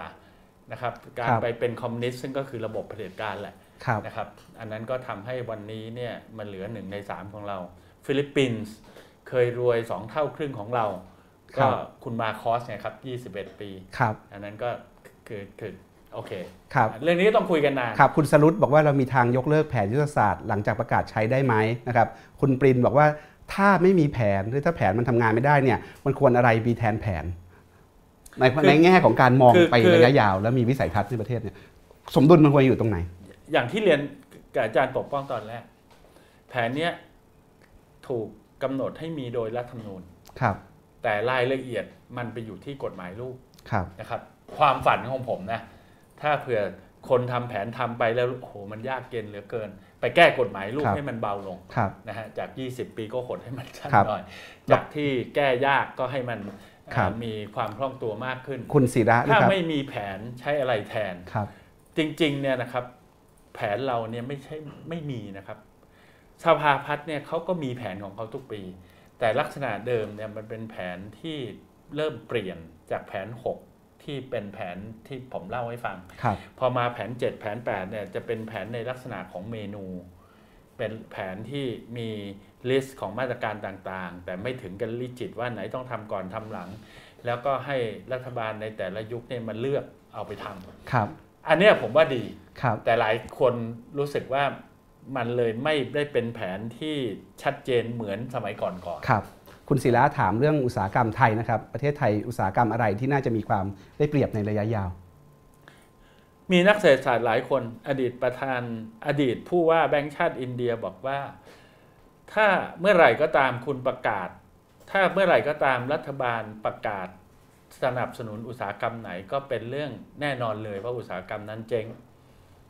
นะครับแบบไปตามอ่านดูน่าสนใจมากครับเพราะรัฐบาลเนี่ยเวลาไปให้การสนับสนุนมากเกินไปเนี่ยมันจะทำให้เกิดบิดเบือน และทำให้ไปทำสิ่งที่ไม่ควรทำครับความจริงเรื่องพวกนี้เราก็มีบทบาทนะครับ หลายคนคงลืมไปแล้ว เมื่อ 20 กว่าปีที่แล้ว สมัยที่เรากำลังเริ่มมีฟองสบู่เนี่ยรัฐบาลไทยก็ประกาศอุดอุดหนุนอุตสาหกรรม 5-6 อุตสาหกรรม แล้วก็ให้ตลาดหลักทรัพย์เนี่ยสามารถรับเข้าจดทะเบียนได้เลย โดยที่ไม่ต้องอามีผลประกอบการ ผมขอยกตัวอย่างอุตสาหกรรมหนึ่งที่จำได้แม่นคืออุตสาหกรรมเหล็กอืม นะครับ รัฐบาลอ่าสมัยนั้นเนี่ยประกาศสนับสนุน ผลก็คือเจ๊งทุกราย นี่คือเรื่องจริง NPL เรียบครับร้อยเปอร์เซ็นต์อืมนะครับครับคุณมัชชุบินนะครับบอกว่าอยากให้คุณเตาช่วยอธิบายบทบาทภาครัฐ ที่ควรจะเป็นในอนาคต นอกจากเรื่องกระจายอำนาจและดาวไซซิ่งที่เมื่อสักครู่พูดถึง คือภาครัฐเนี่ยนะครับก็เอ่อแน่นอนครับบทบาทภาครัฐเนี่ยจะต้องอาดูแล ในสิ่งที่เป็นหน้าที่ของรัฐ ความมั่นคง ความสงบนะครับ การจัดให้มีกระบวนการยุติธรรม การจัดให้มีสวัสดิการและก็สาธารณูปโภคขั้นพื้นฐาน การจัดระเบียบรวมทั้งมีหน้าที่ในการเคลื่อนย้ายทรัพยากรด้วย ผมยกตัวอย่างเช่น สวัสดิการนี่ก็คือเอาทรัพยากรจากคนมีมากไปกระจายบ้าง ตามสมควรนั่นก็คือหน้าที่ของภาครัฐ แต่สิ่งที่ภาครัฐไม่ควรทำก็คือไปประกอบธุรกิจนะครับ ยกเว้นว่าไม่มีใครทำที่ที่ผมใช้คำว่า market failure นะครับคือตลาดมันล้มเหลว ตลาดมันไม่ทำยกตัวอย่างเช่นรัฐวิสาหกิจเนี่ยถูกครับที่รัฐต้องเริ่มทำนะฮะในยามที่ตลาดยังไม่พร้อมที่จะทำครับ แต่เมื่อตลาดพร้อมเนี่ยโดยหลักก็ควรจะปล่อยให้ตลาดทำครับนะครับคุณนพรัตน์นะครับ เมื่อวันเสาร์เจอคุณบรรยงที่วัดเบญนะครับยกมือสวัสดีไปสวัสดีครั้งนะครับ คุณชัยยุทธบอกว่าพี่เตามีความเห็นยังไงกับกลไกการตรวจสอบ และการติดตามประเมินผลของภาครัฐบ้างเอ่อกลจริงๆต้องต้องต้องพูดว่าไอ้เรื่องกลไกการตรวจสอบนี่มันมีหลายมุมมากนะครับ มันมีหลายมุมมาก เราก็ จริงๆ รัฐธรรมนูญที่เน้นเรื่องของกลไกการตรวจสอบมากที่สุดก็คือรัฐธรรมนูญฉบับ 2540 นะครับ ซึ่งทำให้มันเกิดสิ่งที่สำหรับผมเนี่ยเป็นรัฐธรรมนูญที่ผมชอบมากนะครับ เนื่องจากว่ามันมี 3 สิ่ง อันที่หนึ่งก็คือส่งเสริมให้รัฐบาลที่เข้มแข็ง ให้พรรคการเมืองเนี่ยเข้มแข็งพรรคการเมืองพรรคเดียวสามารถที่จะครองอะไรฮะ จัดทีมบริหารได้ และทำให้นโยบายเนี่ยมันถูกนำมาสู่ปฏิบัติครับถูกไหมครับ อันนั้นก็คือเป้าหมายของอารัฐธรรมนูญฉบับนั้น อีกอันหนึ่งก็คือสร้างกลไกตรวจสอบและคานอำนาจครับครับกลไกทั้งหลายแหล่เนี่ยองค์กรทั้งหลายแหล่เนี่ยถูกสร้างโดยรัฐธรรมนูญ40 ทั้งนั้นน่ะองค์ปปชกกตองค์กรอิสระทั้งหลายแหล่เนี่ยนะครับครับอ่ากับอันที่สามก็คือรัฐธรรมนูญนั้นเนี่ยที่ดีมากคือ บังคับให้เกิดการกระจาย ทั้งอำนาจและทรัพยากรครับอบตอบจเนี่ยมันเกิดเพราะรัฐธรรมนูญนั้นครับนะครับ ซึ่งอ่าแต่พอมันนะไปนานๆมันก็ถูกปิดเบี้ยวครับนะฮะกลไกตรวจสอบถูกรวบอำนาจไปอะไรอย่างนี้เป็นต้น มีคนเขียนมาถามเรื่ององค์กรปกครองท้องถิ่นพอดีนะครับ เมื่อสักครู่เราคุยเรื่องบทบาทรัฐบาลกลางอยู่เยอะนะครับ แต่ว่าแล้วเราก็พูดถึงการกระจายอำนาจว่าเป็นทางที่ควรจะไปนะครับ คุณนิพนธ์นะครับบอกว่า อยากให้ช่วยคอมเมนต์นโยบายรัฐบาลระดับท้องถิ่นนะครับ เช่น อบตจำนวนเจ้าหน้าที่ท้องถิ่นมีมาก แต่คุณภาพงานเอ่อต่ำมาก ส่วนใหญ่ทำงานออฟฟิศทั้งที่เป็นอบตในพื้นที่ท่องเที่ยวตามเกาะนี่คงเป็นประสบการณ์ส่วนตัวที่คุณนิพนธ์แชร์ให้ฟังนะครับ แต่คำถามใหญ่ๆก็คือ แล้วตัวรัฐบาลท้องถิ่นเนี่ยทิศทางมันควรจะต้องต้องต้องไปยังไงตัวองค์กรปกครองคือท้องผมถิ่นไม่ได้ตามเรื่องนี้อย่างละเอียดนะครับอ่าถ้าถ้าพูดผิดไปก็ต้องขออภัยด้วย แต่เท่าที่เราเห็นเนี่ยกระแสมันสุดกลับ รัฐบาลปัจจุบันเนี่ยรวบกลับเข้าครัสู่บส่วนกลาง ความจริงไม่ใช่เรื่องแปลกหรอกครับ ถ้าคุณเน้นมั่นคงปั๊บเนี่ยครับจะต้องทำอย่างนั้นครับนะครับ ตั้งแต่ล้นเกล้าและการที่ 5 ท่านก็อ่าอ่าดำเนินอ่าครับนโยบายอย่างนั้น คือ centralize กับครับ ซึ่งตรงนี้เนี่ยสำหรับผมไม่เห็นด้วยเลยครับนะครับจริงอยู่การที่เรามีอบตอบจเนี่ยนะฮะอ่ามันก็ทำให้มันก็พบจุดบกพร่องเยอะ แต่อย่าลืมว่าอบตอบจที่เขาดีๆ ก็มี เราควรจะไปพัฒนาปรับปรุงการเอ่อบกพร่องเหล่านั้นแทนที่จะไปยุบและรวบกลับมาครับสู่ส่วนกลางครับ คือในที่สุดแล้วการกระจายอำนาจเนี่ยแหละครับจะช่วยการกระจายอำนาจและกระจายทรัพยากรเนี่ยจะช่วยเอ่อแม้แต่ในเรื่องต่อต้านคอร์รัปชันด้วย เพราะเมื่อประชาชนเขาลุกขึ้นมา แล้วโอ้โหมันจะช่วยเยอะมากเลยครับ รวมทั้งเราชอบบ่นว่าคนไทยเนี่ย ไม่ฉลาด ไม่มีความรู้ไม่เท่าทันนักการเมือง แต่ถ้าคุณกระจายอำนาจไปสักพักเนี่ยมันจะเป็นแรงจูงใจมากมายเลยที่ให้เขาลุกขึ้นมาเรียนครับรู้เรื่องพวกนี้ครับครับ คุณสุภวิทย์นะครับ ถามเรื่องบทบาทของเยาวชนกับการปฏิรูปประเทศนะครับ ยุทธศาสตร์ชาติ 20 ปี เยาวชนจะสามารถมีส่วนร่วมอะไรได้บ้าง นะครับแล้วคุณบรรยงคิดว่ายุทธศาสตร์ชาติจะประสบความสำเร็จมากน้อยแค่ไหน อันหลังตอบกันไปเยอะแล้วนะครับ ตัวคุณสุภวิทย์นี่เรียนอยู่ที่อินเดียนะครับเป็นแฟนประจำรายการคนหนึ่งเรียนโทอยู่ที่อินเดียตอนนี้ คือเยาวชนคือจะเยาวชนหรือไม่ใช่เยาวชนคือผมเนี่ยเป็นคนที่พบว่าเยาวชนไทยเนี่ยนะครับโหต้องบอกว่ามีศักยภาพสูงมากเลยนะครับนึกถึงสมัยตัวเองเป็นนักศึกษา นิสิตนักศึกษากระเทียบกับความรู้ความคิดความอ่านของนิสิตนักศึกษาสมัยนี้สมัยนี้ดีกว่าเยอะนะครับ แต่ว่าเมืองไทยเนี่ยมันเหมือนกับว่าและนักวิชาการใหม่ ๆ ที่ผมเจอเนี่ยก็เก่งมากนะฮะแต่เมืองไทยเนี่ยมันเหมือนกับว่าคนรุ่นเก่าเนี่ยมันไม่ยอมที่จะลุกออกไปแล้วปล่อยให้คนรุ่นใหม่ได้มีเวทีมากขึ้น แต่อย่างว่านะครับรอเขาปล่อยถ้าท่านเป็นเยาวชน ท่านก็อาจจะท่านก็ต้องลุกขึ้นมาเสือกเองแล้วครับต้องลุกขึ้นมา แล้วก็ครับเรียกร้องสิทธิอย่างที่ผมเล่าเนะครับที่ผมออกมาพูดเรื่องยุทธศาสตร์ชาติ ก็เพราะว่าผมถือว่าเขาเชิญชวนครับให้พูดไม่ใช่เสือกด้วย ไม่ได้เสือกครับด้วย เพราะกฎหมายเขาเขียนว่าให้เอ่อประชาชนมีส่วนร่วมครับนะครับ ผมก็ขอมีส่วนร่วมครับนะครับ ประเทศแล้วอะครับอย่าไปยกให้ใครครับครับ คุณไรนานะครับ ชุดสุดท้ายแล้วครับก่อนจะเลิกรายการนะครับประเทศไทยต้องปฏิรูปทุกด้านให้ทันความเปลี่ยนแปลง รวมทั้งการปฏิรูปการศึกษา ปฏิรูปการเมือง และนักการเมืองให้มีคุณภาพ โจทย์ของไทยใหญ่มากนะครับถ้ามองจากปัจจุบันมีทางไหนอย่างไรที่ทำให้เราเกิดขึ้นจริงนะครับจากคุณซิรินนะครับคุณแฮร์รี่บอกว่าจริง ๆ แล้วเราจำเป็นต้องมีคณะกรรมการยุทธศาสตร์ชาติใหม่ทั้งๆที่เรามีรัฐบาลเพื่อกำหนดนโยบายประเทศอยู่แล้วนะครับคุณศิระออกมาขอบคุณสำหรับคำตอบนะครับเป็นมุมมองที่น่าคิด คุณโกวิทบอกว่าฝั่งเศรษฐกิจเป้าหมายคือมั่งคั่งบวกกระจายรายได้ บวกมั่นคงยั่งยืนนะครับคุณวิทย์ถามว่าเรามีระบบปกครองแบบอื่นไหม ที่ไม่ใช่ทั้งประชาธิปไตยและเผด็จการพี่เต่ามีอะไรอยากจะレスปอนส์ต่อคำถามเหล่านี้ไหมครับ ก็เป็นคำถามที่น่าสนใจนะครับ แต่เวลาค่อนข้างจะกระชั้นแต่แต่มันมีอยู่อันหนึ่งที่ผมอยากจะขอพูดนิดหนึ่งคือคำว่าปฏิรูปที่เราพูดกันมากๆเนี่ย นะครับมันก็มาจากรากศัพท์ของคำว่า reform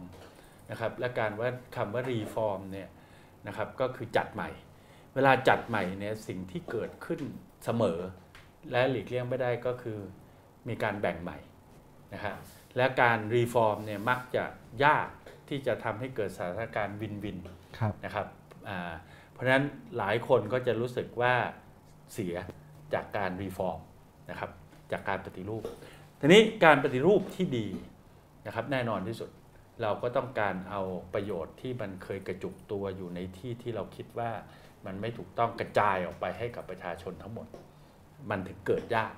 นึกออกไหมฮะเพราะคนได้ประโยชน์เนี่ยมันหารกันไป 65 ล้านคนมันคนละเล็กคนละน้อย แล้วเขาก็ไม่ค่อยจะ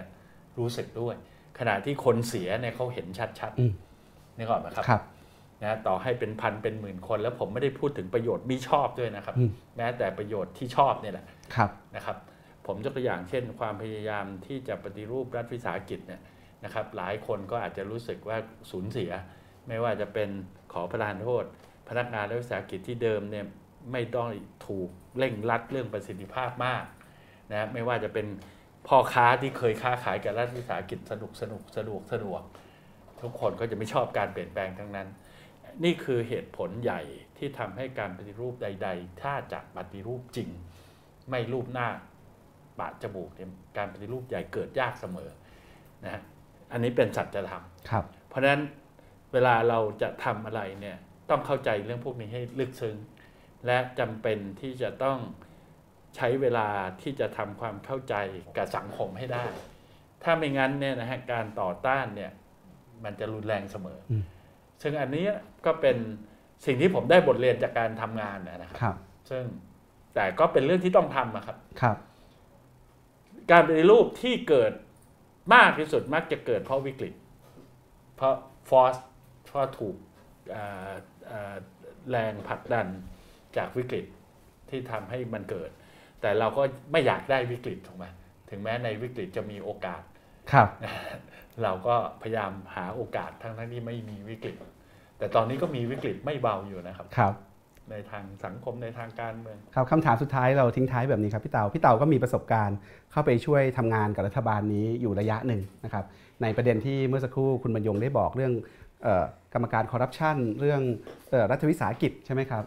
แต่ตอนนี้ลาออกมาหมดแล้วนะครับแล้วตอนนี้เราก็ปฏิเสธไม่ได้ว่านี่เป็นรัฐบาลเอ่อทหารนะครับและทหารก็มีบทบาทอยู่เยอะ ทีนี้เราเคยคุยกันอยู่ว่าวิธีคิดของทหารเนี่ยก็สำคัญมากเลย ในการทำความเข้าใจเรื่องความสำเร็จหรือล้มเหลวของการปฏิรูปประเทศ จากประสบการณ์เท่าที่เราเคยทำงานกับกับกับทางทหารรัฐบาลทหารเนี่ยนะครับ ได้เห็นอะไรบ้างมีข้อสังเกตอะไรบ้างที่ที่ที่มันเชื่อมโยงกับความสำเร็จหรือล้มเหลวของยุทธศาสตร์ชาติที่จะเกิดขึ้นได้ คือจริงๆผมละเว้นความจริงใจความตั้งใจ เพราะผมเชื่อว่าอันนั้นเนี่ยมี นะครับทหารผู้ที่เข้ามาและพยายามที่จะทำจจนกว่าเราจะมีหลักฐานได้ได้จริงว่าเขาไม่ได้มีความหวังดี เราถึงจะบอกไม่หวังดี แต่ถึงแม้จะตั้งใจจริงใจเนี่ยนะครับมันก็มีลักษณะบางประการที่ผมตั้งคำถามว่ามันเหมาะกับบริบทของโลกของอการบริหารประเทศในปัจจุบันหรือเปล่า วัฒนธรรมทหารเนี่ยนะครับ แต่จริง ๆ อย่างที่ผมเล่าให้ฟังคำว่าบูค่านะฮะซึ่งเอ่ออันนั้นก็พิสูจน์ให้เห็นว่าทหารอย่างเช่นทหารสหรัฐเนี่ยเขาก็เรียนรู้แล้วก็ปรับวิธีการไปเยอะแล้ว มันมีเอางี้แล้วกันผมเล่าตัวอย่างให้ฟังนะครับในหนังสือ Outlier ซึ่งเป็นหนังสือที่ดังมากเล่มหนึ่งครับของนะครับมาคอมแกตเวลเนี่ยนะขคอรับงมาคอมแกลดเวลเนี่ยเขาพูดถึงวัฒนธรรมทหารที่ทำให้เครื่องบินตกนะครับเพราะเขาบอกว่า การที่มีเครื่องบินเกาหลีที่ตกบ่อยๆเนี่ยจากการรีเสิร์ชเนี่ยเขาก็พบว่ามันเพราะวัฒนธรรมทหาร คือการที่นักบินผู้ช่วยเนี่ยมันเชื่อคำสั่งอย่างเข่งครัดไม่เถียงไม่โต้แย้งไม่อะไรเลย อันนี้คือเป็นสาเหตุที่ทำให้เขาต้องทีนี้จากประสบการณ์ของผมเนี่ยความเด็ดขาดก็มีประโยชน์นะครับ แต่ลักษณะสายงานบังคับบัญชานะครับแบบวันเวเนี่ย ซึ่งซึ่งค่อนข้างจะเป็นลักษณะของทหารเนี่ยมันก็ทำให้หลายๆ ครั้งเนี่ยข้อมูลต่างๆเนี่ยมันไม่ครบถ้วนการคิดเรื่องต่างๆเนี่ยมันไม่ได้วิเคราะห์วิจัย วัฒนธรรมทหารอีกอย่างหนึ่งที่ผมสังเกตนะครับ คือกลยุทธ์ยุทธวิธีทางทหารเนี่ยนะครับ มันจะเน้น accuracy เน้นความแน่นอนความถูกต้องมากกว่า complexity มากกว่าความซับซ้อน เพราะว่า มันเป็นยุทธวิธีที่เกี่ยวกับชีวิตนี่ก็ไหมครับ เพราะนั้นมันจะต้อง simple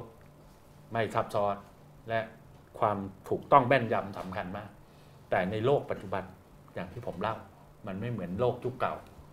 นะครับ มันเปลี่ยนไปนะฮะในบริบทของเศรษฐกิจบริบทในการบริหารประเทศนี่มันมีความซับซ้อนมโหฬารการที่จะไปทำ การที่จะไปตัดสินใจโดยมองทุกอย่างเป็นเรื่องง่ายๆเนี่ยมันไม่ได้นะครับมันมีมิติที่ต้องศึกษาเยอะ อันนั้นก็เป็นเรื่องที่กังวลครับจาก observe นะครับไม่ได้กล่าวหาใครโดยเฉพาะครับกำลังพูดถึงวิธีการนะครับครับท่านผู้ชมครับชวนอ่านยุทธศาสตร์ชาติกันนะครับ วันนี้เราก็ขอขอขอฝากคำสุดท้ายนิดนะได้ครับที่ที่พูดมาทั้งหมดเนี่ยนะครับ ไม่ได้มาบอกว่ายุทธศาสตร์ชาติไม่ดีนะครับเพียงแต่ว่าเป็นการทำหน้าที่อย่างที่พูดหลายครั้งแล้ว ว่า